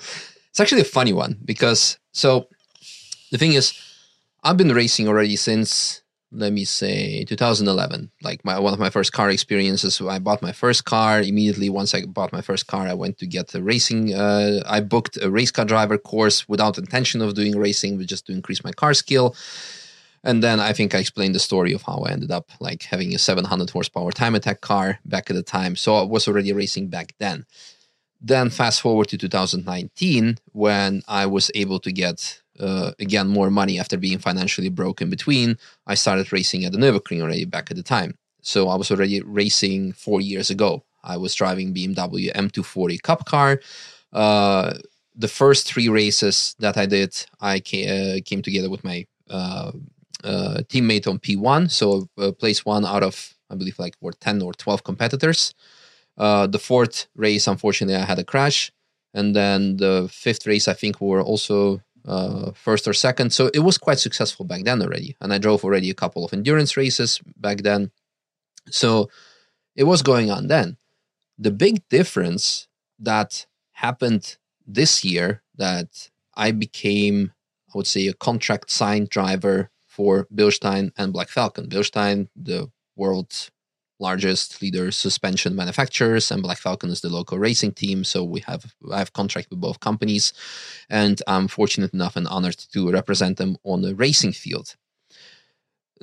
now that was funny because as I was getting uh, popular on the social media, you would say, you know, and uh, also becoming more a target of some hateful comments, uh, mostly from the local people. That's the funny part because most of the hate comes from the locals, which uh, it's for me hard to understand. Be- Wow. with yeah because everyone outside they, they love my content they love me me but some of the people like well he is what he is not gonna go into that and i don't know why because i'm always like approachable guy i'm happy to work with everyone to Maybe it's because you make this place busier, so you take up their. that's funny that's that's been actually a big uh one of the complaints from people like misha is making the nürburgring worse because he's making it too popular like well let's complain about sabine god rest her soul who made it this place extremely popular in the first place with jeremy clarkson back in the days because before that you could literally 20 years ago you could stop on the track get out of the car take some pictures have picnic and drive on nobody would care that's how empty it was back then that's why also eventually Nürburgring went bankrupt. Well, there were other reasons behind it, which which led to the sale from the government to be, becoming the privately owned property. But yeah, I, I think it's a compliment if people actually think that I made this place too popular. I think that's the biggest pop, uh, compliment I can get as a Nürburgring content creator. So, um, but yeah, what I was getting to before we got sidetracked uh, I remember there was like a post on uh, one of the local Facebook groups about like, oh, Misha, blah blah blah, bad driver. Why the why the hell do people like trust him? And people started defending me like, yeah, but he's like professional or something, a professional driver. And people started asking like, oh, what does then? Okay, what does some make someone a professional driver? What is a professional? what is a driver? professional driver? And then people started saying like, yeah, if you have a contract or you represent a manufacturer. And then I'm reading this like, ha ha, next week we're going to announce the actual deal that we've been working to for the last year or so because uh, the, the deal and the making has been, of course, going on for a while. It's not that you all of a sudden like, hey, you want to race next week? You're going to represent us? If you're a works driver, maybe yes, but there was lots of things going on. So that's when we announced that.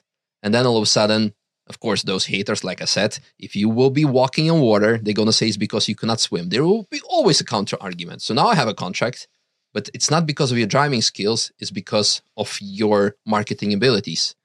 Well, great. Where are your marketing abilities if that's that easy? And my favorite story that Maggie always tells me, or like she told me once, and that always stuck with me because, again, drunk people at the bar coming to her, and so some of those like drunk people, like, I think I'm, you know, I know for sure I'm a better driver than Misha. okay. And what she would say is like, I think that I could be a better model than Naomi Campbell. The only difference is I only think that, and she actually made it. So, everyone who thinks is free to do what they can do, and they should do. Anyway, um, But what makes some what makes someone a professional racing driver? How, when can you call yourself that? I don't know. I mean, If you win a race, if you compete in classes, if you compete in series, if you drive every day, if you earn your living from there, does that make you professional? dude this is we can go on for so long and luckily we have unlimited time on this podcast because we can talk like really long time okay what does it make someone professional? If they have a contract and they earn their living with it. I earn my money by driving cars and driving cars on track as well directly and indirectly i earn my money with it. Does it make me professional? Um maybe. But then you can say like yeah but you're not as fast as other guys. Well fine. What about with like 99 well everyone who is not p1 and driving formula 1 race like you know even speaking of hamilton he hasn't won a single race This season, This for the season? first time, it, well, I think the first time ever, Steve. No, not a race this season or last season. Yeah. Oh, he didn't. Ra- he didn't. He didn't win last season either. Hamilton, Yeah. did he? so not a single win yet he is one of the greatest although he won seven times the These won the world championship Championship seven, seven times. times. Should have been eight times. should have been yeah we can yeah okay we can, we can but I did that for Steve over there, sat in the corner, who literally Yeah. has Hamilton's number tattooed on his arm. But, I, I yeah. appreciate that. But does that make all of a sudden Hamilton not a professional driver because he hasn't won? So does it make me not a professional driver because I'm not as performing? What is a professional driver? I don't know. And when we go again deeper into the world of racing, in the touring class racing and everything below that, endurance racing, everything that's not like GT3 spec, the 95% of the paddock of the drivers are just gentlemen drivers who go to the team. Here is 5, 10, 20, 100,000 euros. Let me drive this car for this race or this amount of race or for this season. And this is what gets motorsport going. They write it off as a business expense, as marketing expense for their own company, and blah, blah, blah. And then they get to call themselves a professional driver. Great. The big difference is no one cares about their performance because they're low key. So no one is watching them they can tell their friends, hey, I'm a professional driver, I'm doing this, I'm doing that. And their friends have no clue about motorsport and they don't care. So, again, going to the fact, to like, going back to like, there's so many. So, do yes. you think you're a professional driver? No. I. Why? Well, because this is not my only thing that I aspire to be and want to be doing. So a professional driver, if he wants to compete like professionally, every single driver is a tremendous athlete. First of all, I'm 20 kilos heavier. So because I prefer like physical, like strength training, and I I wouldn't say bodybuilding because even that I don't have enough time to do so. I do not cycle from here 200 kilometers to improve my stamina. I do not have the time for it, and I would rather spend time with my family or with my dogs or with my friends. So I do not take priority of competing and being like this type of crazy pro. The pinnacle. The pinnacle. That's what sets me apart because I take joy from life of doing other things. So this is what sets me apart of not being professional. First and foremost, I'm an entertainer when it comes to driving. So if someone asks, "Are you a professional driver?" I'm saying, "No, I drive cars, and sometimes I'm good at them in comparison, but I, in a way, yes, okay, I'm professional, I'm getting paid for it, and I'm driving them, but." I'm nowhere near and will never be nowhere near than all these other top dogs out there because even there are lots of, I would say, significantly more people out there, not even professionally competing, that are significantly faster than me because for the same reason, they also don't care about being fast or competing, but they are simply, uh, for whichever reason, it could be talent, it could be because they taught the skill, uh, or they focus more on it and they are significantly better drivers than I am. So does it make them professional? How much of racing and driving fast do you think needs to be natural talent and how much can be developed? And the reason I say this, just to touch on it quickly, is uh, my next door neighbour's kid, uh, Louis Austin. He is only 15 yet he is top of the charts on so many sim racing league boards. And he goes to uh, podium the partners of the podcast. He goes on their sims and he literally beats professional racing drivers each month on their leaderboard and tops the charts. And i'm like the, you've never even like how you barely practice and like it does make you go and he's also so young so it, may, it emphasize you go how are you doing this? So do you think that you had that natural talent or do you think that you developed it? No i have zero natural talent. First of all i mean i said already like i got my driver's license when i was like 19 or 20 i was like coming from russia and then like having this whole like moving to netherlands and having this fucked up youth in a way um, I never was like in a cart or in, like I didn't have money to be in a cart, let alone from my parents. Like you know, so so I did not have that experience. And again, lots of local guys, lots of professional uh, kids, including all the Formula One champions. They start by being four years old, they get put in a cart for either out of joke or actually because their father or mom they want them to have fun or become something driver, or most importantly, that because they have the funds to do so. And then they grow, progress to from a cart to to European Championship, World Championship, to actually get scouted to Formula Three, two, and then eventually one if they're lucky and if they have the money. Because even the the karting will cost you 250 grand for a season easily, maybe half a million even depends depends what kind of competition you're running because if you have unlimited budget you're gonna get like a new engine every uh, this amount of time new tires every this amount of time. It gets crazy you have to travel the world as well. It's there's a lot of commitment there's a lot of budget involved. So if you do not have money you might have all the talent in the world you're not going to make it. That was in the past because nowadays like you said this neighbor kid of yours is practicing on the sim. We have jimmy broadbent who is like my teammate who is uh, who started sim racing in his mom's shed and making content out of it. Last year, he won the Praga Championship. This year, he is among us. He's the fastest driver. He's only, I think, two seconds off the lap record in our class.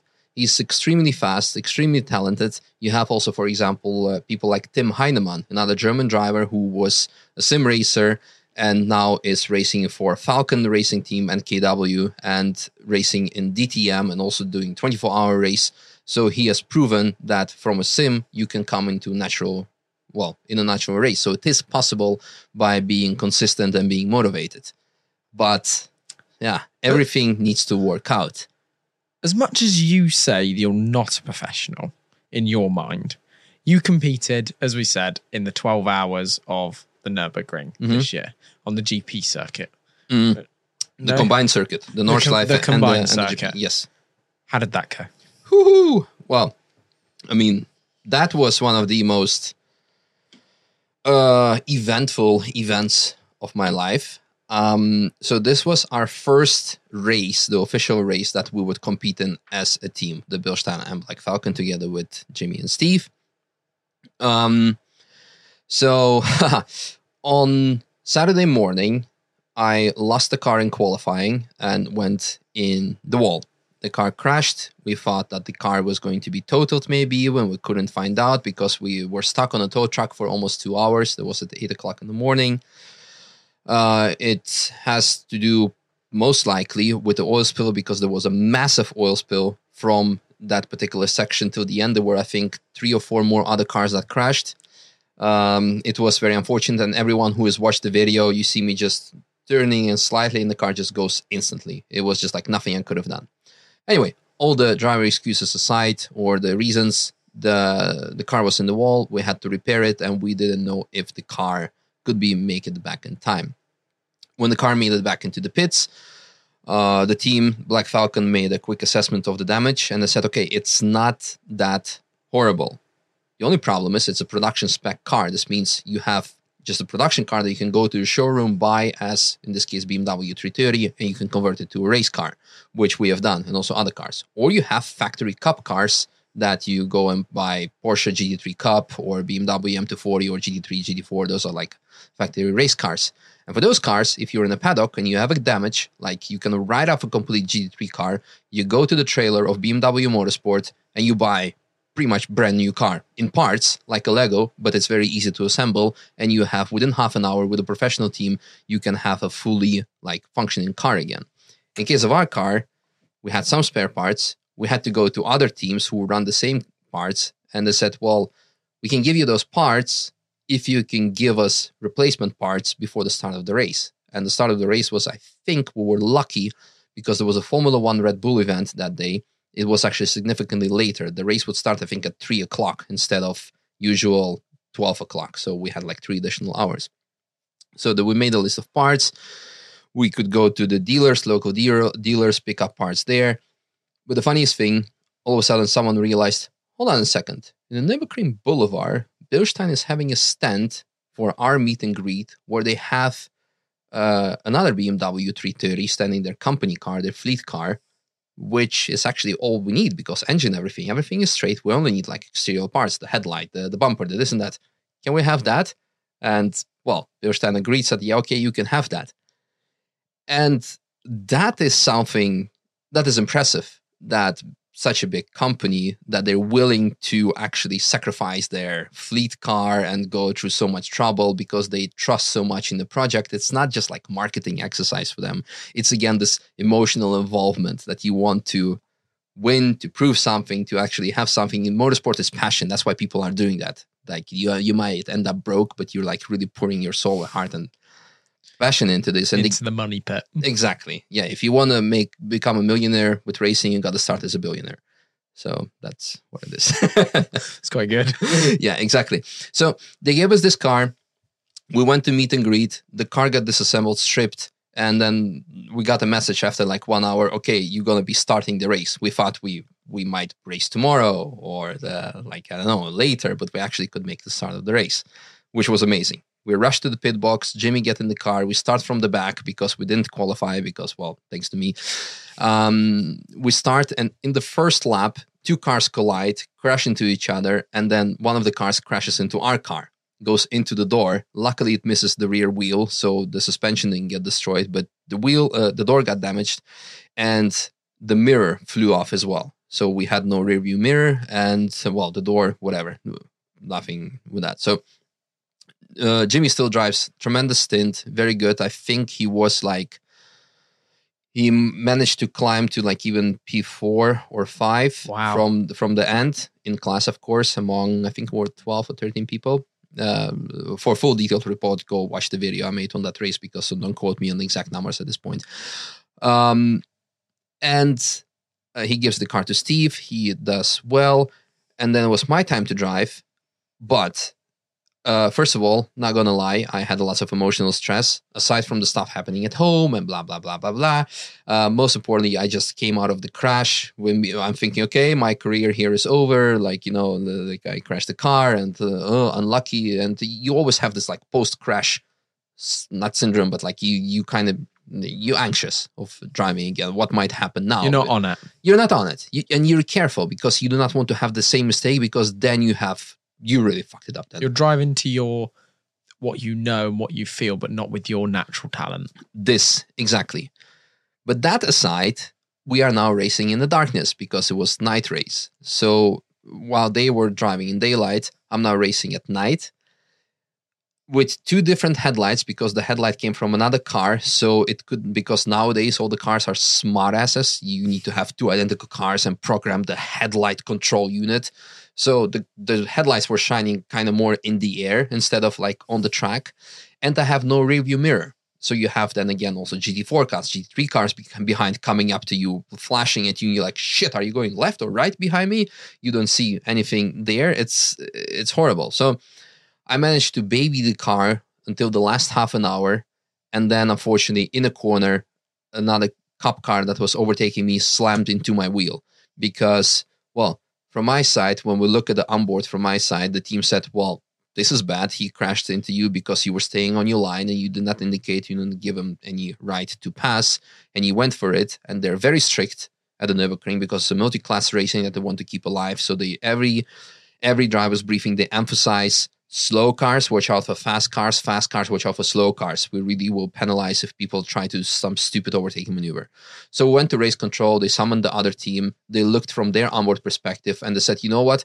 From your onboard, it looks that you're right. From his onboard, it looks that he's right. It's just a racing incident. We cannot say that it was like very obvious that someone is at fault. Well, okay. We, yeah, it, it was a DNF. So unfortunately. So next day on Sunday, it was the second part of the race because even though, as we said, it's a 12 hour race, it was actually two times six hours. One one day and the second day was the second race. Uh, the race started in qualifying. The car was still showing some technical uh, issues. So the gearbox was sometime upshift by itself or downshift by itself because it had like a massive impact and not everything could have been replaced. Traction control would sometimes kick in by itself, which is like saying an- earlier. another big issue. So um, Steve did qualify. No, he did uh, warm up and he would start the race. It went well. Uh, Jimmy drove the race as well. Uh, it went well. I think we actually ended up being, I think P3 or P2 at some point. Uh, don't quote me on that, but we're like a very impressive position. I get in the car on the first lap. The car dies on me, so the engine just like falls out, and I'm already stressed with a having crashed be- before and then having someone else crashed into me and i'm like thinking what is the next big thing? And you see it also on onboard video i start swearing like crazy. I'm like you fucking piece of shit. Like, it's like "You what the fuck? Like it's, it's, Lost it, gone. i lost it because like yeah i'm driving like you know it's like okay well that's it end of the race. So i roll through i i stop restart the engine. By the time of course people overtake me we're losing positions. I start driving. We drive uh x amount of hours like i think hour and a half or something in drive because it was like a two hour stint basically. And car dies again.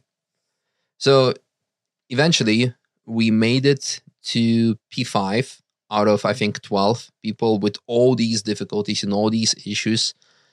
And it was amazing. Like even though i was completely drained because having crashes having issues having everything but it showed what the teamwork can do. And everyone at the end was super happy because we made the finish line. It was our first race. And throughout all of these setbacks, we still made it. And that was fantastic. And of course, on one hand, people were saying, like, oh, yeah, uh, this was just P5. You're a shit driver. I'm like, yeah, but this was our first race. And we're competing against people who've been driving for decades. They're literally starting with BMW E36 to then to 46, So we're gonna do E90, this next gen. moving on to the next gen who've been driving literally for 10 years, who've been doing that, who are professional drivers. They're really professional drivers because that's what they are doing uh, constantly. And we're coming up with, yeah, sim races and a YouTuber, and we are going to do something. And um, it was great. And to be honest, speaking in terms of YouTube, this was the best thing that has happened to us as a team from sponsor marketing advertising perspective because there was so much drama and it was a happy end. And that's what people loved. And everyone was eager for us to perform even better next race. Have we gone there and be, maybe even became p1 people will be like well, okay cool. Great. Or p2 or p3 well fine. But because there was like so many setbacks and we overcame them as a team and we actually kind of had a happy end i think that was eventually a very good thing. And alongside that, we I'm, I'm guessing you had help with actually recording that experience, or were you also thinking about that as well? Like, because you have- you filmed everything, you said you do a lot of the work yourself. You've no longer got your camera guy. How did you actually capture all that while staying focused on racing? Yeah, so this race was one of the last races that actually my camera guy Okay. was So there. on that cusp. Yeah, he, he he was there to record like mostly a lot of b-roll so but because i was like really emotionally drained i was not there vlogging actively like oh guys and right now they were doing i did maybe like two takes and for the rest i'm like okay i'm done with this i cannot like really mentally I'm in the zone. I'm racing. yeah, well, racing, or I'm just like really not. I cannot fake a smile in front of it and then be like, you know. So the decision was made. So I would do like a narrative video. So he had lots of B rolls of everything happening, and I did a narration of saying what happened in the past and why it happened, and it actually ended up being a good video. But yes, in the coming races, the second race we, by the way, finished on podium. We got a P3. So it was like a even very sweet victory for us, a personal victory. Um, those races I indeed was completely on my own. So I'm filming something. Maggie is helping me. So yeah, there is also a pressure or obligation towards the people that make the racing possible. So you do need to make content, and you make it need to make it in the best possible way. You cannot say I'm not going to publish this video because you need to say something because you also owe it to your subscribers and also to your sponsors. And there's a lot of pressure behind it. Do you prefer racing in that scenario as a team with a car, albeit when you crash that car, a hell of a lot of responsibility you feel on your shoulders and weight? Or do you prefer the kind of roots of your channel of bombing around the full Nordschleife in a 500 horsepower caddy? Yeah, no, absolutely. The or is it both? Um, I think if I would not have, don't get me wrong, for because I know people gonna like put on the the like grab into words. If I would not have a spotlight on me, people that curious what I'm performing in racing, there would be so much pressure on doing this. I would enjoy racing a lot more in a way, like I said, like an average gentleman driver. You come, you pay, you drive, you do your thing, and nobody cares about it, what you've done, except for yourself and your friends at the pub that you talk to them in, the evening. And that's a very easygoing, or unless, of course, you're a factory works driver, that's a completely different story. But right now, there's like this urge to perform uh, that I'm enjoy doing this. It's amazing to be able to say I'm doing what I'm doing. But yes, I do enjoy just having the the fun, the shits and giggles of sitting in the car, driving, and not competing for the fastest time or just doing it because you're having fun. You and the car owner laugh about it and having fun. When you crashed Yes. in that qualifying lap. Do in the moment, does the thought of everything else you do, being a YouTuber, filming the content, uh, thinking about the video, does everything just vanish? And in the moment, it's just a huge amount of weight on your shoulders in a moment like that, especially being having so much pride in what you do. Does that really take a knock? Um, I mean, of course. I mean, like I said, it definitely affected me in my future performances as a driver, as a well race car driver in my future races. So it does affect me. But the Racing same, car drivers do crash, I suppose. they do. you got to find them. the limit. all of them, all of them. Like again, Hamilton or Verstappen, they all have their moments. And other drivers who drive behind them, they even crash more often, and they still the top of the top of the world. Everyone crashes. There is no big deal. Even again, the top dogs here at the Nürburgring who are driving the 24 hours and they represent Porsche, BMW, etc. The majority of the contestants during 24 hour race, they're not making it. They end up crashing. That's the part of the game. That's the part of the yeah, it happens. So and the thing about crashing actually what I am now really impressed by and blessed by when I look at how my audience reacts to me crashing cars. In the past, maybe that was like, oh my god, he's a shit driver. Some people still think that, and they're it's it's fine. They can think that, and I'm also not considering myself the greatest. It happens to everyone. But majority now understands that it's the part of the game, and especially when I sometimes it happens that I crash someone else's car, I take full responsibility for it and I rebuild it. I actually rectify it. Whereas here, there are lots of examples, and not only here, but I know lots of concrete, precise examples here at the Nürburgring where someone else was given a car of someone else. They crash it and they're like, not my responsibility. You gave the keys to me. I don't care. Your problem. Thanks, bye. Whereas I take the full responsibility and say, like, you know what? Either buy the car off you or I'm going to rebuild it, whatever you want, or I just give you money for it and you fix it yourself. We're going to rectify this because you gave me the trust or you, you put the trust in me and you gave me your most precious possession because for the car guys, their car is most valuable thing in life. And I messed it up. Or maybe I did not mess it up. Maybe there was like an actual brake failure or there was something like something else. It doesn't matter. It was me driving and I find it shit for you who actually had this amazing experience and all of a sudden has like, well, has a lot of trouble. So I do rectify that. And that is what people really appreciate. for me, I find that it needs to be just like a norm. Like people need to take responsibility for it. So, I, but uh, it is great for people to see like you know what? Yeah okay well you crashed the car you're healthy everyone is healthy and you fixed it and it's a great example for everyone out there. So actually crashing cars is not a big deal anymore because people realize that this is just part of the game that you're doing as long as you're not actively trying to crash a car for content's sake then it's fine. And you guys are going to compete next year. yes that is the plan because the goal of the whole project is to uh, drive the 24 hour race of Nürburgring. So, what do you think next year does look like for you? well, I mean, let's hope it's going to be uh, as successful on the let's say on business side, and let's say less stressful on the personal side.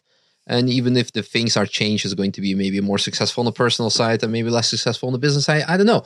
But let's talk maybe about some uh, goals or the plans and how I hope that they're gonna work out. I mean, we we spoke of course about racing and the 24 hour race that we'll be competing. So first and foremost, I hope we'll finish the race because, like I said, the majority of people or like a big part of people do not make it to the finish during the 24 hours of Nürburgring. So I hope we'll finish, and even hopefully maybe we'll even get the podium. Everything above is like fantastic, great. And that's going to be a good, I would say, the first more or less finish of the project. And who knows where we'll go from there. Maybe we'll get even a faster race car. There are, of course, plans and ideas and aspirations and ambitions to do it. Um, and to be honest, at that point, hopefully, maybe in a way, I will be too busy with other things that I will have to say, mm, I have to stop the racing project because again we are driving now with three people. We need the driver number four. And we were speaking actually the initial project started with four drivers but the driver number four actually dropped out before the announcement saying like i'm too busy with my life. And then we were looking for another fourth driver and a lot of people professional people who gave this who were offered this opportunity to race for a professional team etc they said ah, we're too busy. Like uh, I cannot do this, although it's my dream, but my current projects go ahead. So who knows? Maybe we'll end up there, but I hope we I'll be able to find balance in life. So I think that's the most important thing to find balance among the things and be successful on all the fronts for a bit.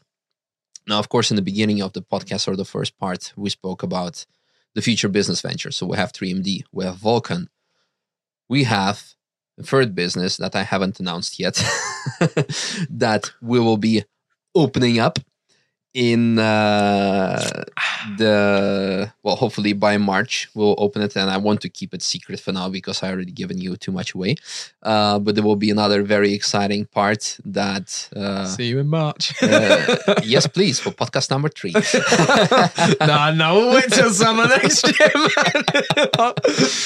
um yeah and um so of course there I, i'm looking forward to doing events with 3md with marta maggie and diana uh to do events with the Nürburgring, at the Nürburgring, outside the Nürburgring, outside of Europe. Who knows? We have lots of plans, uh, lots of ideas. Uh, I hope that after every event, we'll be just as excited as we were today after our first small teaser appetizer, because that was the best feeling ever to actually see everyone happy and saying, like, wow, this was amazing. We want to do more. Please let us know when the next one is going to come. So that is definitely on the goal, just to continue that. And uh, the same with Vulcan, with Lapo and Diana, who is also actually part of this business. Uh, I want to produce our first 3D printed carbon fiber part, or like have our first like actual body kit that we make for a car. To have our first sale, literally, because we're, at this point we're just like founding the business and setting up everything around it. Like to have this excitement, and at the end of the day, if we can pay all the bills and be happy about it, I think that's the goal. I think that's still the goal that always has been that you really that I want to be just happy about things. I'm not chasing certain numbers because that's when you will be happy, satisfied, and when you will be making great decisions because that's very important. And in a way, slow down somewhere, not to try to chase everything.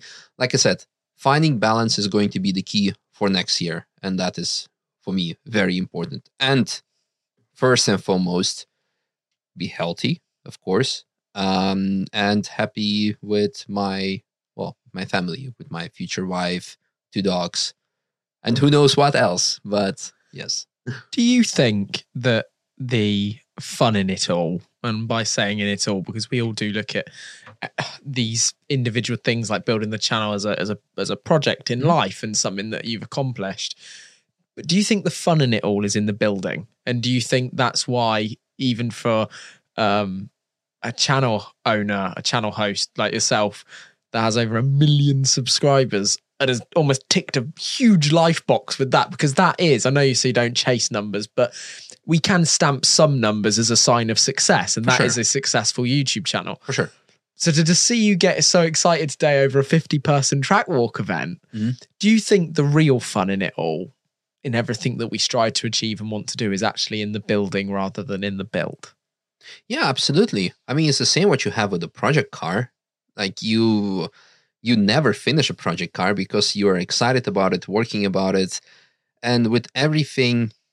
For me, it's about experiences, getting experience, also good and, and the bad ones. It's about life, learning something from it, and going to a certain goal. And this is the excitement that we have now, actually starting business because it's all brand new. It's a wind like a fresh grasp of air or how you call it uh, whichever language uh, you're gonna they're all identical idioms that you're gonna say that this is like really refreshing uh, literally and figuratively. And absolutely i love building new things. At least i came to realization that i like building new things. I like new challenges. Um, because in the past i had different challenges to overcome in life let's say you know without me thinking I would say the biggest realization came to the fact that the big problem that I had as a kid and growing up and being an adult to a certain point, I never thought that things would be possible for me to achieve. I never a million years thought I could get a million subs on YouTube by making videos about some racetrack in the woods that how many people do care about cars? Yes many. Yeah maybe if you own them and people want to have some tangible piece of your success or whatever uh, or experience that. But i never chased numbers because i never thought it was possible. I never thought i could start a business because it took me like forever to actually start a business although people just go out there and do it. You're 24 years old, you're like 10 years younger than me, and you're like already multiple business owner, and you're just doing it.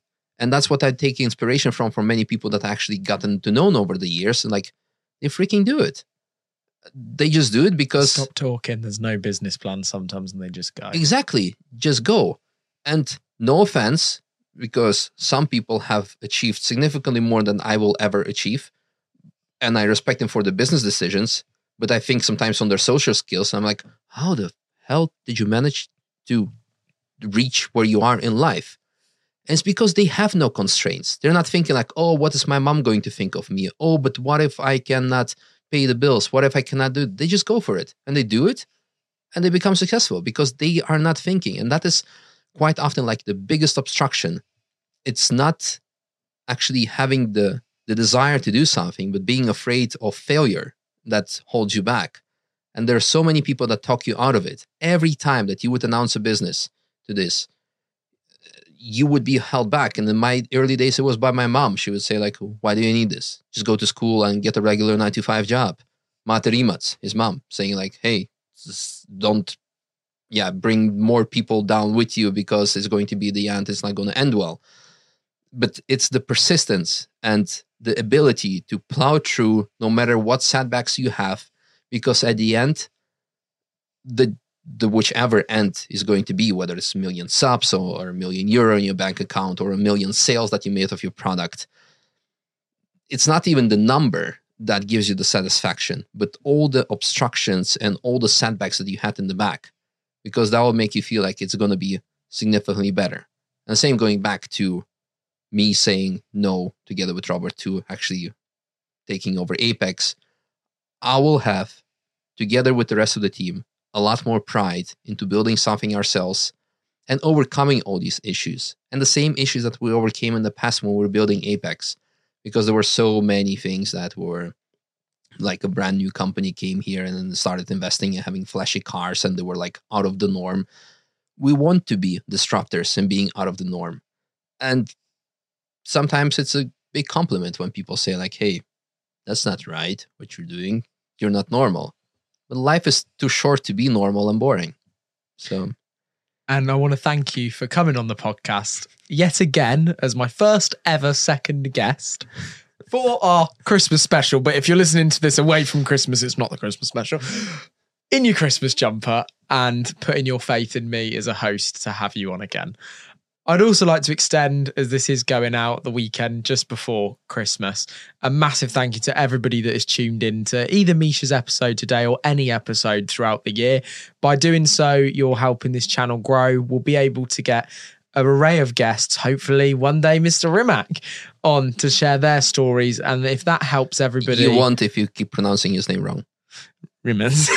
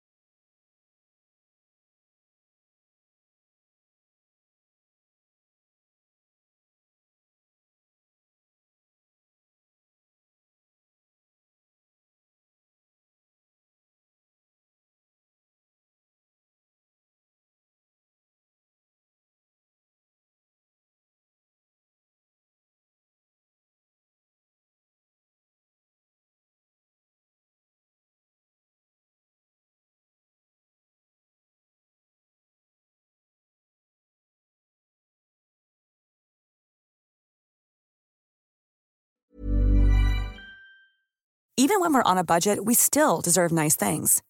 Quince is a place to scoop up stunning high-end goods for 50 to 80% less than similar brands. They have buttery soft cashmere sweaters starting at $50, luxurious Italian leather bags, and so much more.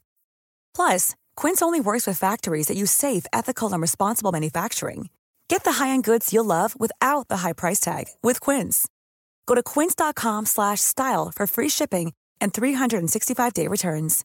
Imagine the softest sheets you've ever felt. Now imagine them getting even softer over time. That's what you'll feel with Boll and Branch's organic cotton sheets. In a recent customer survey, 96% replied that Boll and Branch sheets get softer with every wash. Start getting your best night's sleep in these sheets that get softer and softer for years to come. Try their sheets with a 30-night guarantee. Plus, get 15% off your first order at bollandbranch.com. Code BUTTERY. Exclusions apply. See site for details.